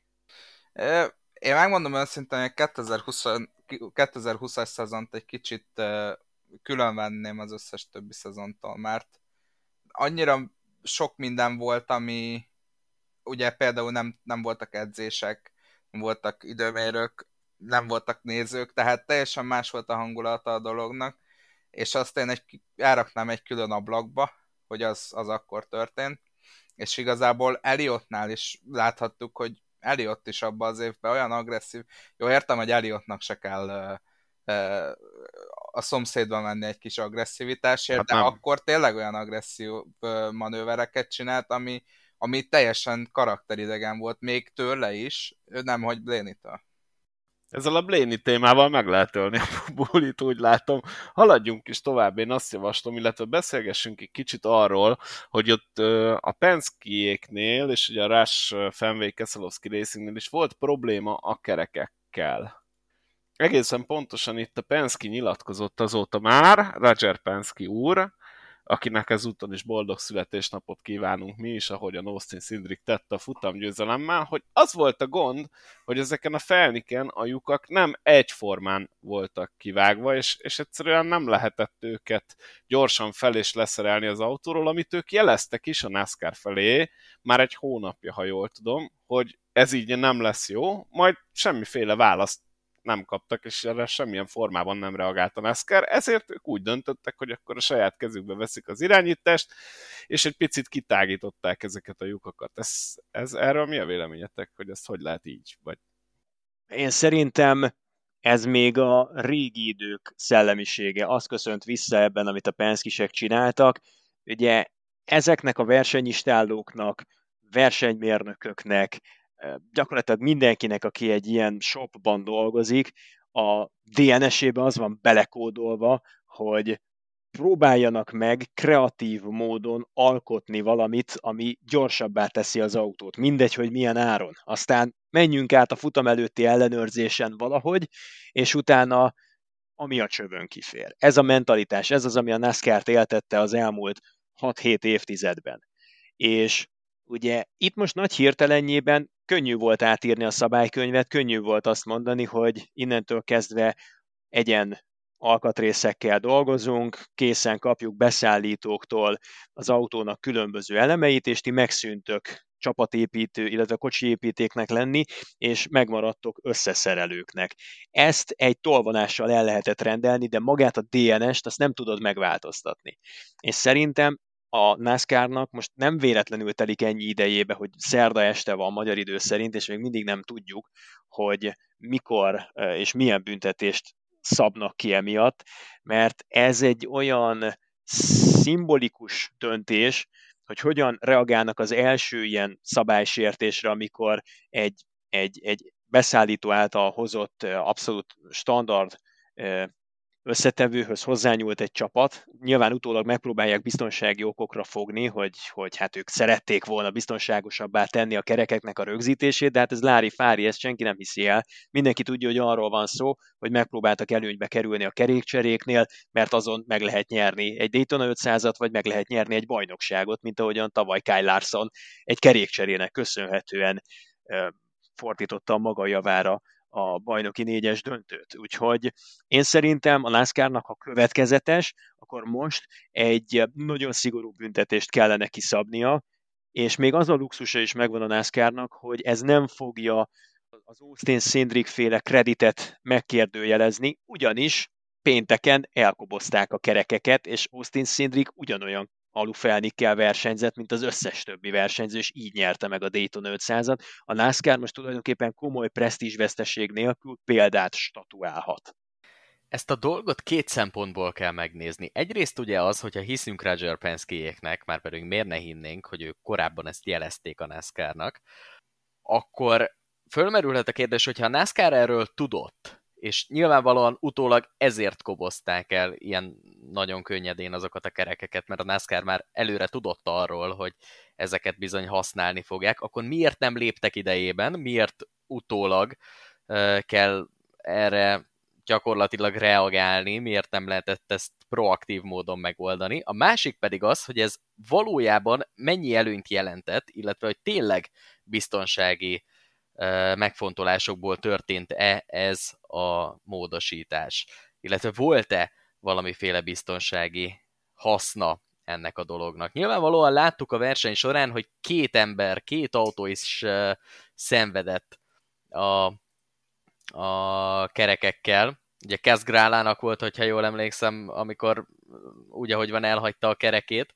Szóval lehet ebben valami a rögzítési problémákban, azonban én nem biztos, hogy feltétlenül olyan nagyon nagy szigorú szabályszegésnek nézném ezt, vagy venném ezt. Ugye most a NASCAR-ban idén három büntetési szint van, ez nyilván nagyon nehéz megítélni, de véleményem szerint ez az L1-es, tehát a legkevésbé szigorú kategóriába tartozik, tehát hogyha ebből lesz valami, akkor, akkor néhány pont levonás, ugye 20-tól 75 pontig lehet alapszakaszbeli pontokat levonni, de nagyon nagy kérdés, hogy ebből így valójában lesz-e valami? Pont a kezemben tartom azt a cikket, amit írtál a büntetésekről, Dávid. És abban te magad írod, hogy L2 a Next Gen egyenalkatrészeinek olyan módosítása, ami még nem éri el az L3-as szintet. Ugye az L3 az a hamisítás, vagy nagymértékű módosítás, de azt szerintem fel sem merül, hogy az L1-es, tehát a legenyhébb kategóriába sorolnák ezt. Az, a, a, ugye az lenne, hogyha az autó valamely alkatrésze nem felel meg a NASCAR szabályainak. Hát e, itt szerintem, amikor direkt arról van szó, hogy kitágítottak ilyen kör alakú furatokat, annak érdekében, hogy könnyebb legyen rögzíteni, ugye pont kiveszik a kerékcserének, ennek az új típusú kerékcserének az élét, mert az a, az a nagy kunst, amit igényel a szerelő részéről, hogy precízen helyezze fel, és inkább tartsa rajta még ne csak 0,4 másodpercig a légkulcsot azon a kerékanyán, hanem mondjuk 0,8 másodpercig. Éppen a kettes csapatnak a szerelője, aki az első kerekeket szokta cserélni, a Ryan Flores szokta ezt magyarázni minden héten Corilla Joy-nak a podcastjében, hogy hogyan működik az új kerékcsere szisztéma, és ő azt mondta, hogy meg kell bizonyosodni, egészen egyszerűen kell, hogy legyen egy olyan izomreflexnek, amivel beleteszik azt a két-három-négy tized másodperc pluszt, de kapjon egy olyan visszajelzést a kerékkulcstól a szerelő, amiből ő már tudni fogja, hogy na ez, ez a keréke stabilan rögzítve lett, és nem fog egy kör múlva visszajönni a versenyző vibráció miatt, vagy nem a falban fog kikötni. Tehát pontosan ez lenne ezeknek a kerékcseréknek a nehézsége, hogy a nagy rohanásban, a nagy kapkodásban kell tudni elszámolni, idézőjelben mondom 0,3 másodpercig, és csak utána veszed le a kerékkulcsot az anyáról. Ezt a metódust, vagy ezt a nehézséget veszi ki azzal a Penske meg a RFK, hogy egy picit ugye kitágítják ezeket a furatokat.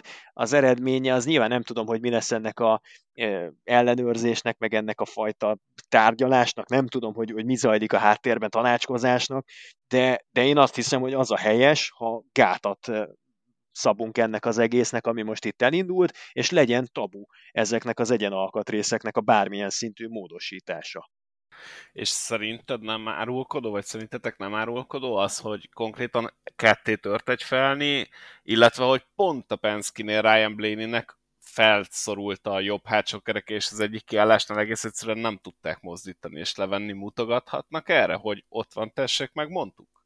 Mutogatni nyilván lehet, de értitek, hogy az a probléma, hogyha van a beszállítók által hozott bármelyik alkatrészsel valamilyen probléma, akkor nem az a megoldás, hogy én magamnak kijavítom a problémát, és ezzel előnyre teszek szert, hanem az a megoldás, hogy testületileg a NASCAR egyeztetve a beszállítóval valahogy kiküszöböli e, ezt a hiányosságot, vagy ezt az anomáliát. Ez az új típusú, a 2022-től általunk is megismerésre kerülő NASCAR Cup Series-nek a velejárója. Ez a fajta gondolkodásmód, amit megkövetel az új szabálykönyv. És ezzel ment szembe a Penske, és menne szembe a NASCAR is, hogyha most nem e, szabna ki valami nagyon példás büntetést. De hát ezzel próbálkoztak is, tehát jelezték a problémákat a NASCAR felé. Csak ők pedig ezt a bizonyos trusz politikát választották, hogy nem reagáltak semmit a penszkék megkeresésére. Mondom még egyszer, hogyha valóban igaz ez a történet, és, és ez valóban megtörtént, és jelezve lett a NASCAR részére, hogy problémák vannak a kerekekkel. Hát igen, én megadom nekik, tehát legyen az, hogy ők jelezték. Csak még egyszer mondom, hogy attól, hogy nem kapsz visszajelzést a jelzésedre, attól még nem vagy arra feljogosítva, hogy elkezdjél kókányolni. Ilyen szempontból is lehet nézni nyilvánvalóan a dolgokat, de szerintem ez nem teljes mértékben a Penske és a, a Crash Fenway, Keselowski Racing. Igen, ilyenkor mindig nagy problémában vagyok, hogy most akkor Rush Fenway, vagy Keselowski, vagy RFK, vagy... RFK, RFK, RFK. Hogyan mondjuk ezt? De igen, tehát szerintem nem feltétlenül ennek a két csapatnak a hibája, sokkal inkább ott van tényező gyanánt egy kommunikációs probléma is. Az nyilvánvalóan teljes mértékben igaz, amit mondasz Zoli, hogy most azért, mert nem kapunk választ, attól még nem feltétlenül kell elkezdeni kókányolni, hanem mondjuk el lehet azt mondani például a sajtó részére is, hogy vannak ilyen problémák, de a NASCAR nem reagált rá. Onnantól kezdve meg a NASCAR-nak valamit reagálni kell. És ha megnézitek, pont ez az, ami soha nem teljesült. Tehát itt mióta az új autót elkezdték tesztelni, azóta senki még erre az autóra semmilyen rosszat nem mondott keressetek nekem egy olyan nyilatkozatot, amikor akár a teszteken, akár valahol máshol valaki úgy Isten igazából kifakadt volna. Amikor voltak ezek a túlforrósodásos problémák, vagy a taladégai crash tesznek, törés tesznek, voltak azok az ellentmondásos eredményei, de lehetne sorolni tényleg a problémákat. Senki nem volt, aki, aki úgy élesen, határozottan azt mondta volna, hogy itt azonnal be kell nyúlni, szólni kell a beszállítónak, ez így nem lesz rendben. Nincs ilyen valahogy testületileg az egész NASCAR, minden istálló, minden csapatvezető, minden pilóta versengve dicséri ezt az autót, ami egyfelől nyilván nagyon jó, mert kölcsönöz egy komoly integritást a sportnak, és valószínű, hogy emiatt volt nagyon népszerű a Clash, meg nagyon nézett a Daytona 500, mert úgy tűnik, mintha itt maximálisan minden rendben lenne, jó irányba haladna a széria, ami meggyőződésem szerint így is van, de azért az mégiscsak egy kicsit büdös, hogy tényleg nincsen semmiféle probléma. Azért voltak gondok ezzel az autóval, tehát azért rengeteget kellett dolgozni az előszezonbeli teszteken, azért, hogy ezt az állapotot elérjék. Igen, csak nem volt egy ilyen igazi vezéregyénisége vagy szószólója annak, hogy itt vannak problémák, ez meg az meg amaz, és tessenek változtatni. Penskisek is, hát nem ilyen füstös háttér tanácskozásokban kellene ezt közölni, hanem ahogy te is fogalmaztad, hogyha a halkszavú jelzés az nem jár eredménnyel, akkor nagyobb dobra verni, mert ez most már mindenkit érintő probléma, mindenkinek a biztonságát veszélyezteti. Ha tényleg biztonsági kérdés, akkor még egy Roger Penske sincsen, vagy egy Keselowski, vagy egy Jack Rouse sincsen felhatalmazva arra, hogy az ő pilótáinak a testi épsége az előrébb való legyen, mint a mezőny többi 30x tagja testi épsége, nem? Én, engem teljesen átfordítottál, én meg voltam róla győződve, hogy ebben a történetben a NASCAR hibás. Viszont az meg teljesen igaz, amit mondasz, hogy ha ezek a kerekek tényleg ennyire problémásak lennének, azt egészen biztosan nem csak a Penske jelezte volna, hanem a csapatok karöltve vonultak volna be a NASCAR-hoz, hogy gyerekek, ezeket nem lehet biztonságosan felrakni, meg leszedni az autóról. És ez igazából nem történt meg, innentől jön be az a vonal, amit te is említettél, hogy ez inkább egy picit trükközés volt, mint sem, mint sem valós probléma talán. Aki elhiszi, hogy ez egy őszinte aggódás volt a versenyzés biztonságáért, az szerintem naív. Jó, ezt kibeszéltük. Legyen ez a végszó ennél a topiknál, és akkor elérkeztünk oda, hogy a hét versenyzője ki volt a NASCAR-ban. Szerintetek? Meg is ragadom a szót, mert nem lesz népszerű a, a, a választásom, én Buba Valasznak adnám ezt a címet. Kicsit megfogott ez a dokumentum sorozat, amit végignéztem róla. Szerintem nagyon kellett ez az eredmény nekik, nagyon higgadt volt az egész versenyen. Ha megnézitek, akkor a Toyoták közül ő tudott kimaradni leginkább a balhékból, bár hogy ugye ő is sérült autóval fejezte be a versenyt, és, és abszolút megvolt a, a, a végén az esélye a győzelemre, úgyhogy Úgyhogy én, én bevállalom azt a szerepet, hogy neki adom a, a hét versenyzője címet. Akkor van egy buba valaszunk, én viszont Ryan Blaney-nek adnám, ugyanis uh, ténylegesen végig igazi csapatjátékosként uh, Austin Szindriket támogatva ment a pályán, és úgy volt vele, hogy akkor a végén eldöntjük, de itt ez az újon srác, ugyanúgy csapattársam, mutassuk meg közösen. Egy az ászló, Penske, Ford, megyünk előre. Hát végül ugye szegénynek nem jöttek ki a dolgok, de én azt gondolom, hogy ezen a hétvégén a Blaney teljesítménye volt talán a legkiemelkedőbb. Nálam egyértelműen Austin Szindrik. Tehát egy Daytona 500-on vagyunk túl, és a Daytona 500-at Austin Szindrik nyerte, vége a történetnek. Akkor viszont Dávid, te döntöd el. Én meg azt mondanám, hogy Martin Truex Jr. Tehát azért róla se... Nem mondod. róla se feledkezzünk el, hát miért? Tehát mi ez a hatalmas nagy fel? Én azon nevettem, hogy te mondtál egy negyedik nevet, és azt hittem, hogy a háromból egybe betalálsz, és eldől, de, de hogy akkor... is, hát Martin Truex Jr. gyakorlatilag, amíg nem volt az utolsó, az utolsó előtti sárgazászló szakaszba keveredett ő bele, addig nagyon jól ment, végig ott volt az élmezőnyben, elég sok pontot is összekapargatott azért a szakasz megnyerésekkel, úgyhogy szerintem eléggé komoly esélyes lehetett volna Baba Valasszal, hogyha, hogyha nem keveredik bele abba a kis problémába, szóval én azért oda bigyezteném Martin Truex Jr.-t, hogy így ne legyen eldöntve ez a, ez a kis vita. Egyetlen egy mondat, azért azt szerintem nagyon meredek, hogy egy Daytona 500 egy Super Speedway verseny után ahol Martin Truex Jr. azért nagyon oda kell nézni most a végeredményre, hogy mert nekem fejből, megmondom őszintén, így nem nagyon volt meg, hogy Martin Truex a szanyadik helyen végzett. Tehát hihetetlennek tartom, Dávid, hogy egy olyan versenyzőt mondasz, aki elindult életében talán 68 alkalommal a Super Speedway versenyen, és egyetlen egyet nem nyert meg, és most se nyerte meg, és ennek ellenére azt mondod, hogy ő a hét embere. Nekem ez, ez nagyon, nagyon imponál ez a fajta vakmerőség. Hát kérlek szépen, Baba Wallace hány verseny nyert meg? Egy taladegai viadalt, amit aztán leintettek eső miatt, és mindenki azon imádkozott, hogy csak jöjjön már vissza még egy kis nagyobb esőzápor, hogy le lehessen inteni ismét. De nem indult el az ellenére... ember 67 versenyen, érted? Hát jó, rendben van, de hát abból a 67 versenyből az első 59 az olyan autóval volt, ami mondjuk egy Trabantnál nem gyorsabb. Már, már pont meg akartam védeni a Martin Truex Jr.-os pikkedet a, a két szegmens győzelme miatt, de így, hogy Pavaval azt kicikiszted, így nem, nem fogom. Hát... ő csak akkor... egy tökéletes példa volt erre a dologra. Nincs döntés, tehát a hét versenyzője a Capinet Podcast szerint Baba Wallace, Ryan Blaney, Martin Truex Jr. és Austin Cindric.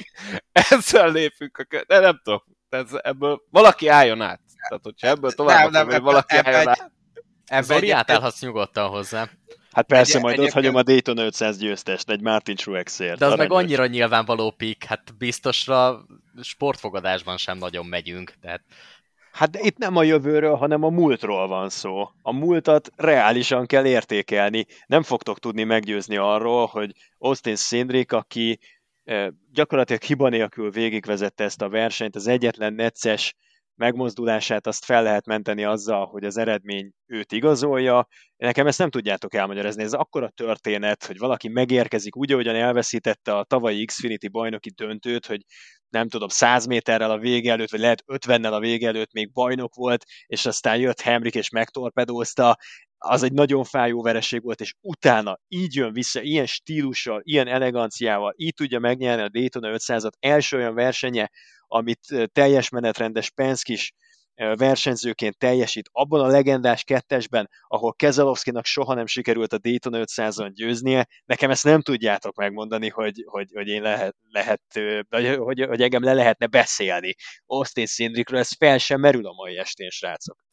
Én annak a versenyzőnek egy ilyen pozíciót nem adnék oda, aki azt a versenyzőt föltolja a falra az utolsó centiken, aki nagy mértékben hozzájárult ahhoz, hogy megnyeri ezt a versenyt, nem mellesleg pedig a csapattársa.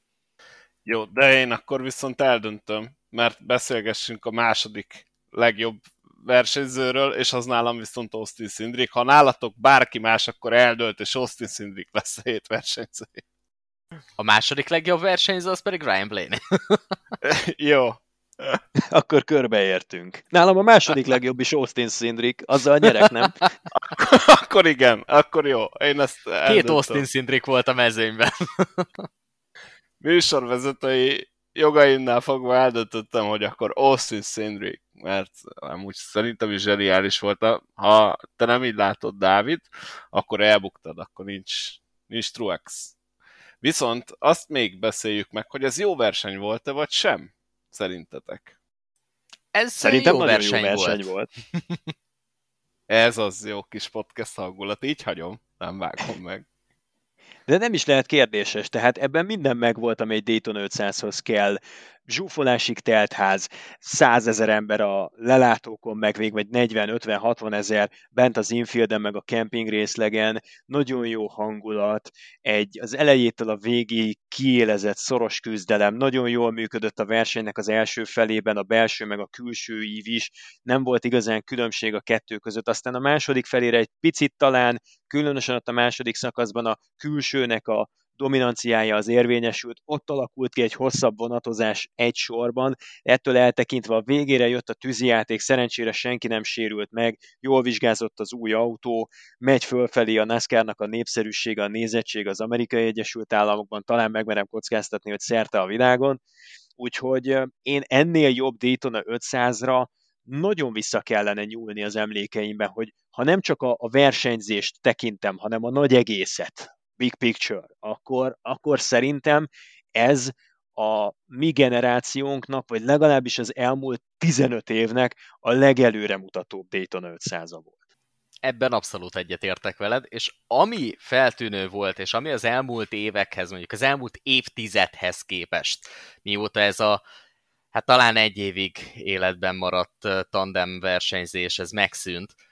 Azóta gyakorlatilag az egyedüli olyan Daytona 500 volt, ahol lehetett előzni, úgy, hogyha összeáll mondjuk a belső év és a külső év is egy viszonylag hosszabb kígyóba, akkor lehetett belülről is menni, kívülről is, tehát nagyon sok lehetőségük volt a versenyzőknek arra, hogy előre törjenek, és tényleg az utolsó pillanatokig nem lehetett megmondani, hogy most éppen ki fogja nyerni a versenyt az elől haladó páros, vagy a bal oldalon haladó páros, a belső éven haladó páros, a jobb oldalon haladók, tehát a külső éven levők közül fog-e valaki nyerni, vagy esetleg underdogként bejön a negyedik, ötödik helyen lévő autó, tehát abszolút. Benne volt végig a feszültség, benne volt végig az izgalom, úgyhogy csak csatlakozni tudok Zolihoz abban, hogy az elmúlt évtized legjobb versenye volt Daytonában akkor ezen nem fogunk összeveszni. Viszont egy picit tovább lendíteném az adást, ugyanis volt itt nekünk egy NASCAR Fantasink, amit ugye te hoztál létre, Zoli, és az Arena 4 közösen ö, promózzátok. Erről, hogyha elhittenél egy pár szót, hogy hogy lehet csatlakozni, miről szól, és akkor utána én elmondom a szabályokat. Jó, oké, okay. rendben, rendben. Tehát a NASCAR.com oldalon van ez a fantasy részleg, ott mindenki szépen ingyenesen tud regisztrálni, és keresse ki a ligák között az Arena 4 NASCAR ligát, ott már mi bent vagyunk, és mi meg is kezdtük a szezont, a Daytona 500-ra már. Mindenki megpróbált legjobb belátása szerint csapatot összeverbuválni, majd elmondott, hogy egészen pontosan mi ennek a lebonyolítása. Lényeg az egy nagyon jó kis kaland, nyilván a szerencsének óriási szerepe van benne, főleg, hogy a Super Speedway-re látogat a mezőny, de azt szeretem én ezekben a típusú játékokban, hogy ez egy beszédtémát keletkeztet, erről mindig lehet egy érdekes eszmecserét folytatni, lehet egy picit froszlizni a másikat, egy-egy picit odaszúrogatni, hogyha nem jött be a múlt heti tip, és amikor, ne adj Isten, mondjuk egy picit ellaposodna a szezon, mert tegyük a szívünkre a kezünket, nem biztos, hogy ott a 14. 17. verseny környékén annyira kiélezett lesz a, bajnoki pontvadászat, vagy éppen mondjuk egy, egy, egy ilyen közepesen izgalmas versenyhelyszínre látogat a mezőny, amiről sok jót nem remélhetünk, akkor, akkor azért ez mindig ad egy kis plusz pikantériát, amikor figyelheti mindenki a saját kis 5 plusz 1 legényét, akire azon a héten leadta a voksát, és tényleg egy jó vitaindító, meg egy, meg, egy, meg egy jó kis torzsalkodási lehetőség lesz nekünk szerintem egész szezonban, és kollégáim is az Arena 4-nél Zsombor, illetve Maka is leadták a maguk nevezését, úgyhogy egész illusztris társaságban fog zajlani ez a szezon. Jöjjön mindenki! Én csak röviden elmondanám a véleményemet az első fantasy fordulóról. Inkább nem szeretnék róla beszélni. És akkor ezzel meg is köszönöm, mert tényleg abban igazad van, Zoli, hogy Daytonába kiválasztani azokat a versenyzőket, akik be fognak érni, az Lutri. Úgyhogy én úgy is állok hozzá ehhez az első fordulóhoz, hogy megszereztük a, a pontokat, gyűjtöttünk pontot, pontocskák, lacikám,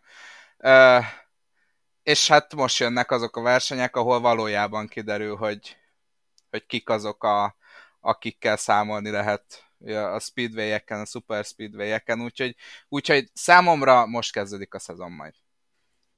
Én, én nem gondolom így, szerintem kiváló munka kell ahhoz, hogy valaki egy ilyen fantasy fordulót megnyerjen. Ajaj, ajaj, valakinek nagyon, nagyon jót dobott a gép hétvégén. Ki nyerte ezt a fantasy fordulót? Bocsi, hogy megkérdezem. Várjál, mindjárt megnézem. Én. Tegyük hozzá gyorsan, gyorsan hogy én nyertem volna abban az esetben, hogyha eszembe jut egy nagyon fontos szabálypont, hogy lehet egy versenyzőt a garázsból cserélni. Nekem az lett volna Martin Truex, ugye? Az lett volna Martin Truex, és biztos, hogy szívrohamot kapok ott az utolsó előtti sárgánál. De, figy- de figyelj már, az csak a Stage 2 végéig van. Így van. Úgyhogy azt, Így őt van. már nem tudtad volna kicserélni. Dehogy nem. Miért? Mert megnyerte hát az első két. Megnyerte. Igen. De Martin Truex volt a... Össze. Ma... Persze, Martin Truex volt a garázsban.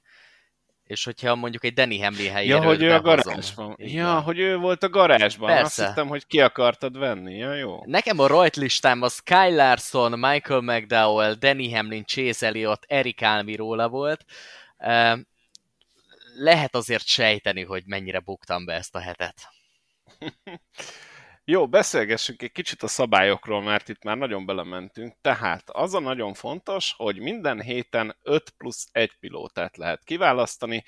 Az alapszakasz 26 versenyén 10-szer lehet egy adott pilótát felhasználni. Ehhez tehát nem tudjátok ugye minden versenyre berakni őket, tehát mondjuk ha valakinek Danny Hamlin a kedvenc, akkor a 26 hétből csak 10 héten tudja őt megjátszani, tehát 10 pályán lehet őt felhasználni, és a plusz egy pilóta az, aki a garázsba kerül, ő az, akit a Stage 2 végéig esetleg ki lehet cserélni bármelyik pilótára, akit betesztek az alap ötösötökbe. Ott a sorrend egyébként nem számít, tehát hogy a futamgyőztest azt elsőnek választjátok, vagy utolsónak, vagy harmadiknak, az teljesen mindegy. Viszont a playoffnál, tehát a 27. versenyen ez az egész, ez törlődik, és öt lehetőséget kap mindenki.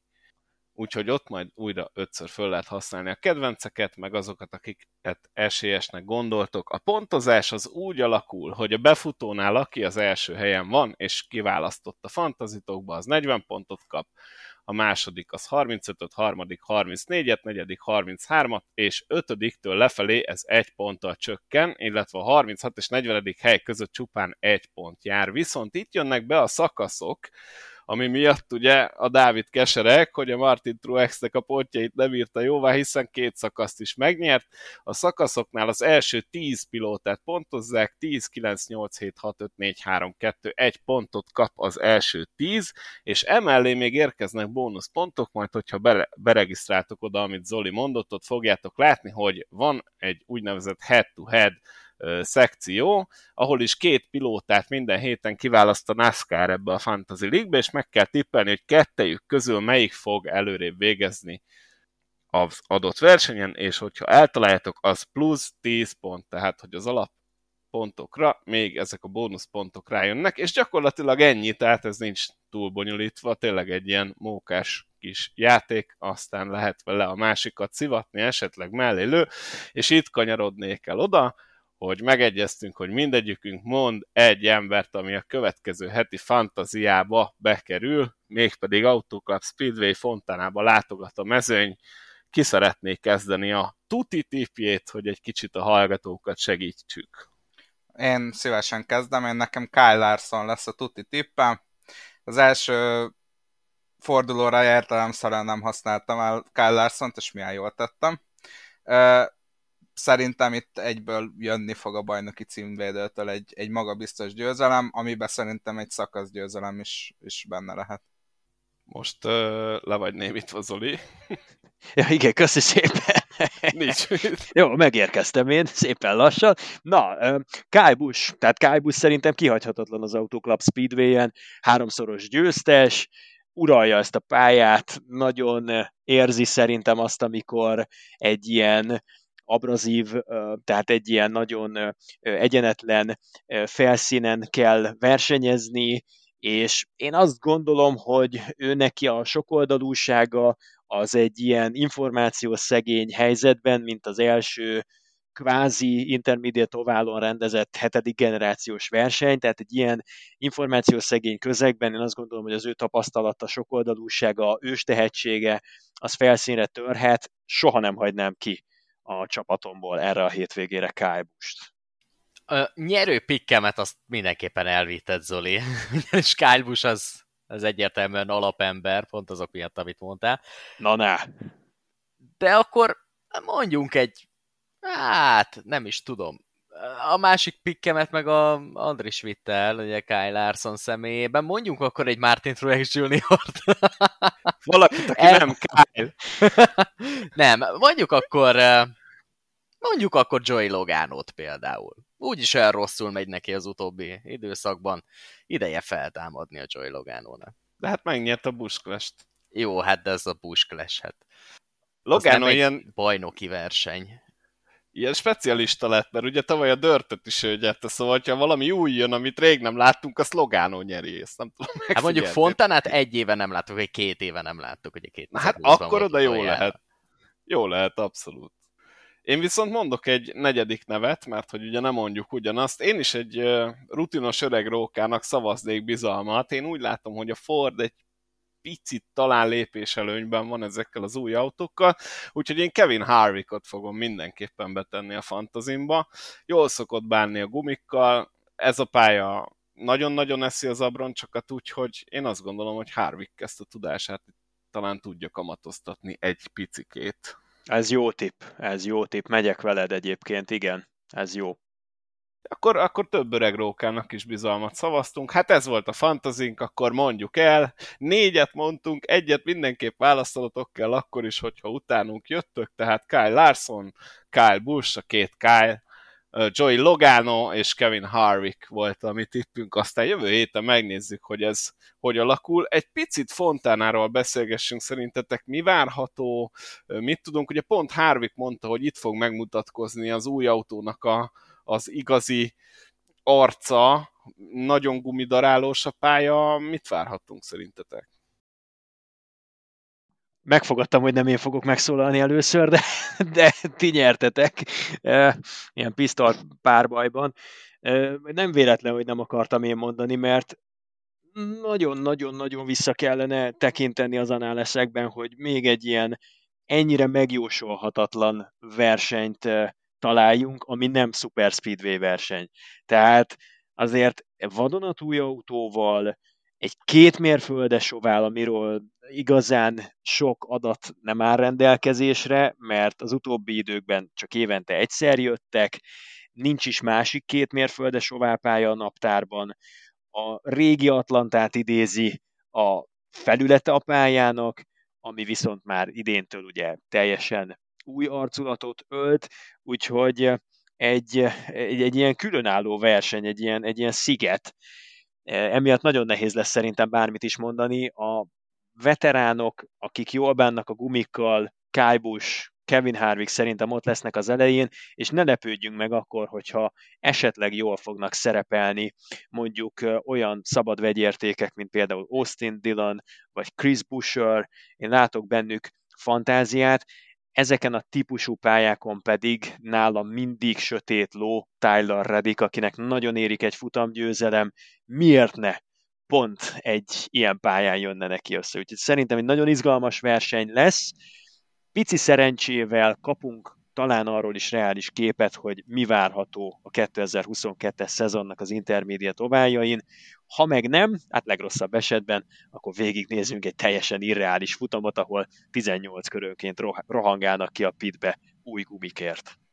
Én, én abszolút erre kötnék rá, amit Zoli mondott, hogy, hogy nagyon várom, hogy végre igazi versenyt láthassunk. Ugye a Clash sem mutatott azért olyan sok mindent, hát Daytonából ugye nem lehet kiindulni, úgyhogy mindenképp, mindenképp arra számítok, hogy, hogy végre egy picit, picit tényleg láthassuk azt, hogy, hogy mik az erőviszonyok. És ugye ez a 670 lóerős csomag is most debütál, ami a feje tetejére állította az összes motorfejlesztő részleget, amikor bejelentették decemberben, hogy se nem 550 lóerő, se nem 750 lóerő, hanem 670 lóerő, ez, ez, ez megint egy olyan faktor az egyenletben, ami, ami, ami megjósolhatatlanná teszi ezt a versenyt, hogyha untuk a banánt, untuk az 550 lóerőt, mert nagyon kis vitorlás verseny, nagyon zavarja a hátuljövőt a turbulens levegő, és emiatt nem igazán lehet előzni, szinte fájó volt nézni egyes versenyek végén, ugye volt ez a Logano Harvick féle 40 vagy 50 körön keresztül tartó véghajrá másfél évvel ezelőtt az egyik playoff futamon, amikor hiába volt Kevin Harvick, sokkal, de sokkal gyorsabb, mint Joey Logano, hiába ért föl rá, egyszerűen nem tudta megelőzni az aerocsomag miatt. Na ez most már a múlté, és um, emiatt jöhet teljesen új típusú versenyzés, versenynek az összképe alapjaiban változhat meg, ami szerintem csak jót tesz. Én egy nagyon kicsit félek ettől a versenytől, pont azért, amit Zoli mondott, és ami ugye Kevin Harvick szájából is elhangzott, hogy óriási próbatétel lesz ez a pálya, ez a verseny a gumiknak. Ugye az utóbbi években azért rendszeresen voltak itt problémák a gumikkal, ugye volt ez egy 18 körönként kiszaladgálunk gumiért, hát volt olyan verseny, amikor elfogytak a gumik egészen konkrétan, olyan sok kerékcserét kellett végrehajtani a verseny során, úgyhogy ez azért egy óriási befolyásoló tényező lehet, és én egy kicsit tartok attól, hogy ne menjen ez a verseny át káoszba. Összességében én nagyon szeretem ezt a pályát, pont azért, mert bármilyen autótípussal jöttek eddig ide, bármelyik autógenerációval, lehetett előzni, voltak jó versenyek, viszonylag kiszámíthatatlan volt a futam, bár azért, hogyha jól emlékszem, akkor pont a 2020-as verseny az a legutóbbi az egy viszonylag laposabban sikerült történet volt, de hogyha jól akarunk szórakozni, akkor ez nem egy rossz helyszín.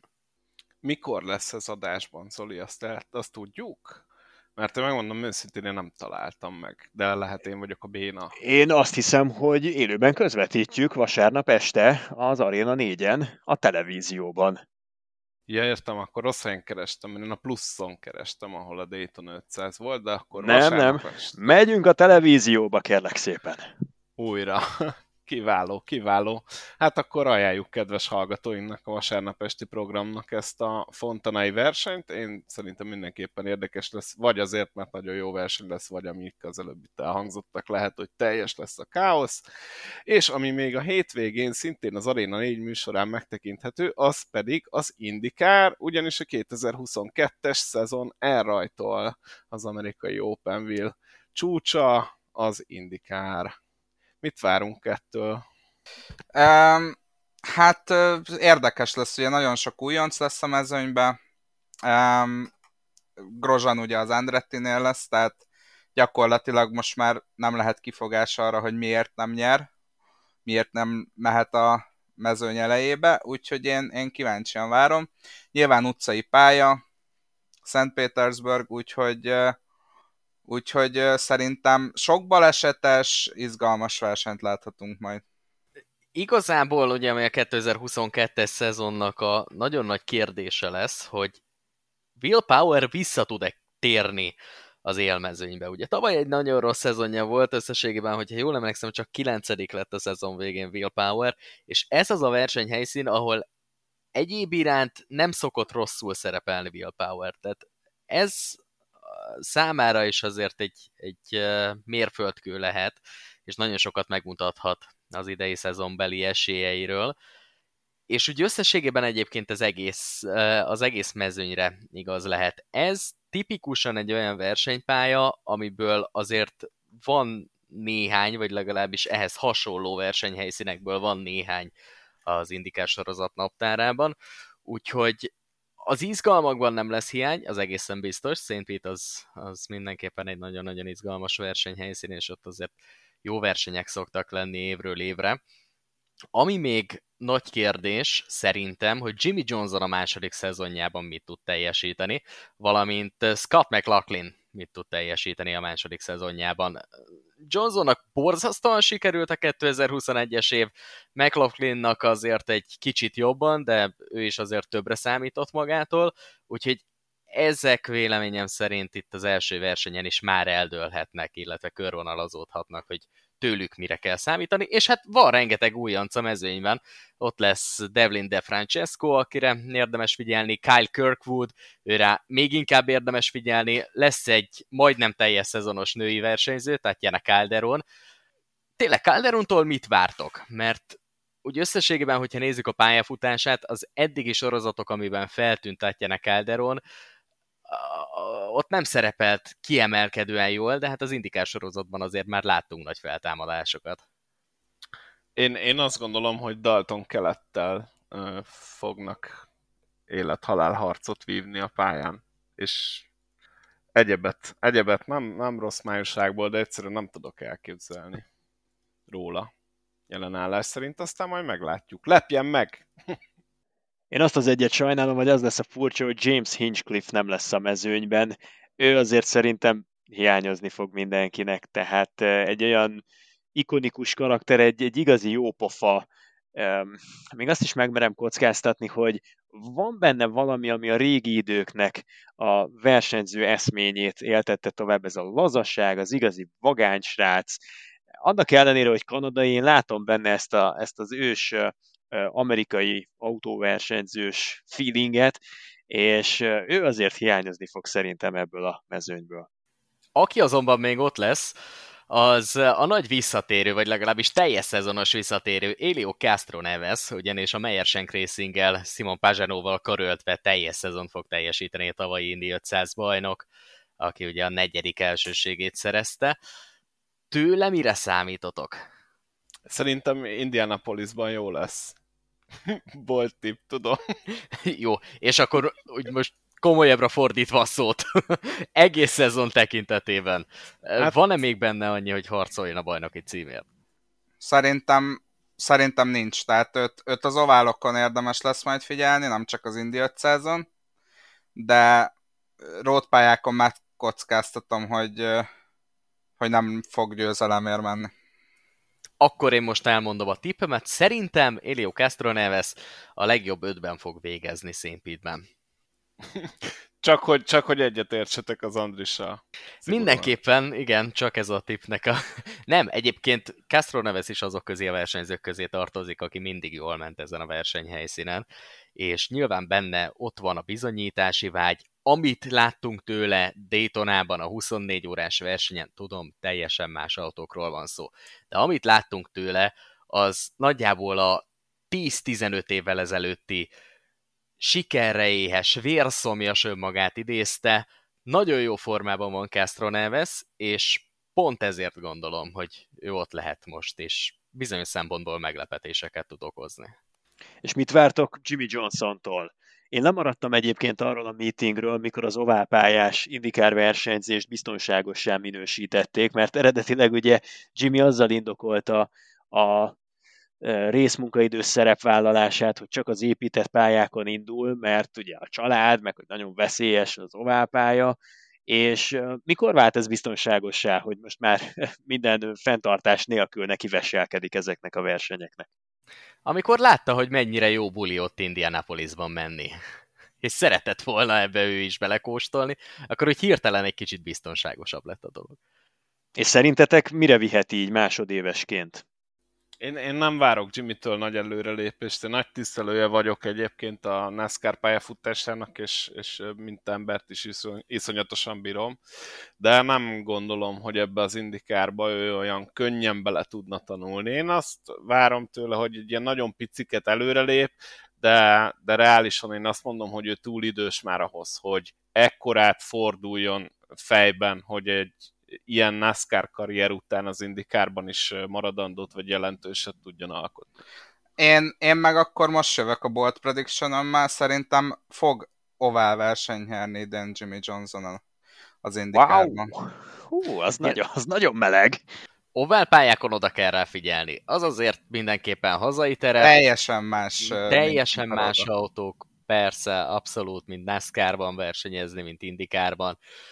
De azért az mégiscsak egy kicsit kedvezőbb lehet számára, főleg, hogyha, hogyha azt nézzük, akkor inkább Indianapolis, ahol, ahol valamire úgy képes lehet Jimmy Johnson, legalábbis hát nyilván az ő reményei is ezek, meg az ő szurkolóinak a reményei is ezek, hogy Indianapolisban azért meg tudja mutatni magát, és még egy nagy skalpot begyűjt, ha a road versenyeket nézzük, meg az utcai versenyeket, akkor szerintem nagyjából hasonló teljesítményre számíthatunk tőle, főleg azt követően, hogy, hogy mondjuk a, a Daytonai 24 órás teljesítménye sem tért el olyan nagy mértékben a 2021-estől.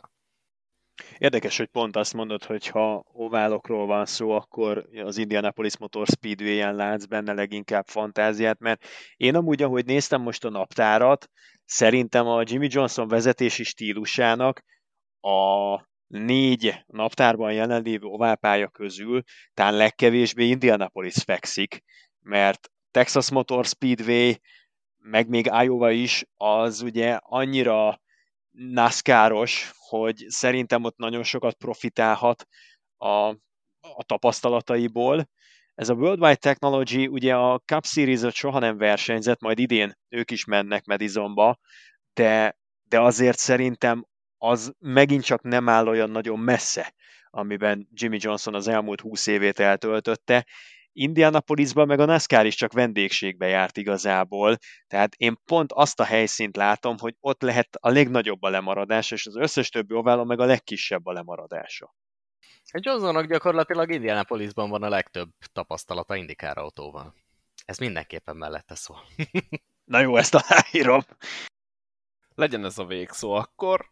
Szombat-vasárnap, ugye szombaton az Arena 4-en, illetve az Arena 4 pluszon egészen pontosan lehet követni az időmérőt, vasárnap pedig a versenyt, és a NASCAR következő fontanai futamát pedig élőben. Azt viszont még mindig mondjuk el, vagy igen, szóval mondjuk el ebbe az adásba, hogy bár már elhangzott, de a rész 2. Buba Wallace című dokumentumfilm sorozata héten debütált a Netflixen, és hát Andris már végig is nézte, de nem szeretnénk belőle spoilert, csak melegen ajánljuk mindenkinek, hogy megtekintse. Én is belenéztem egyébként, mert több epizódon túl vagyok, és egészen más szemszögből mutatja a Buba Valaszt, mint azt eddig én gondoltam, vagy, vagy eddig én őt, ahogy láttam.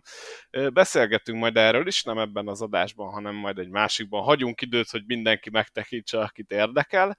Szerintem nem maradt ki semmi, ugye? Erősítsetek meg, hogy nem maradt ki semmi. Még azt is kibeszéltük, amit nem akartunk. Jó, szerintem is. De egy ilyen, ilyen egy órát terveztünk, és most jönünk egy óra 47-nél, a futók már hazértek, de úgyis egy picit ez le lesz nyesve.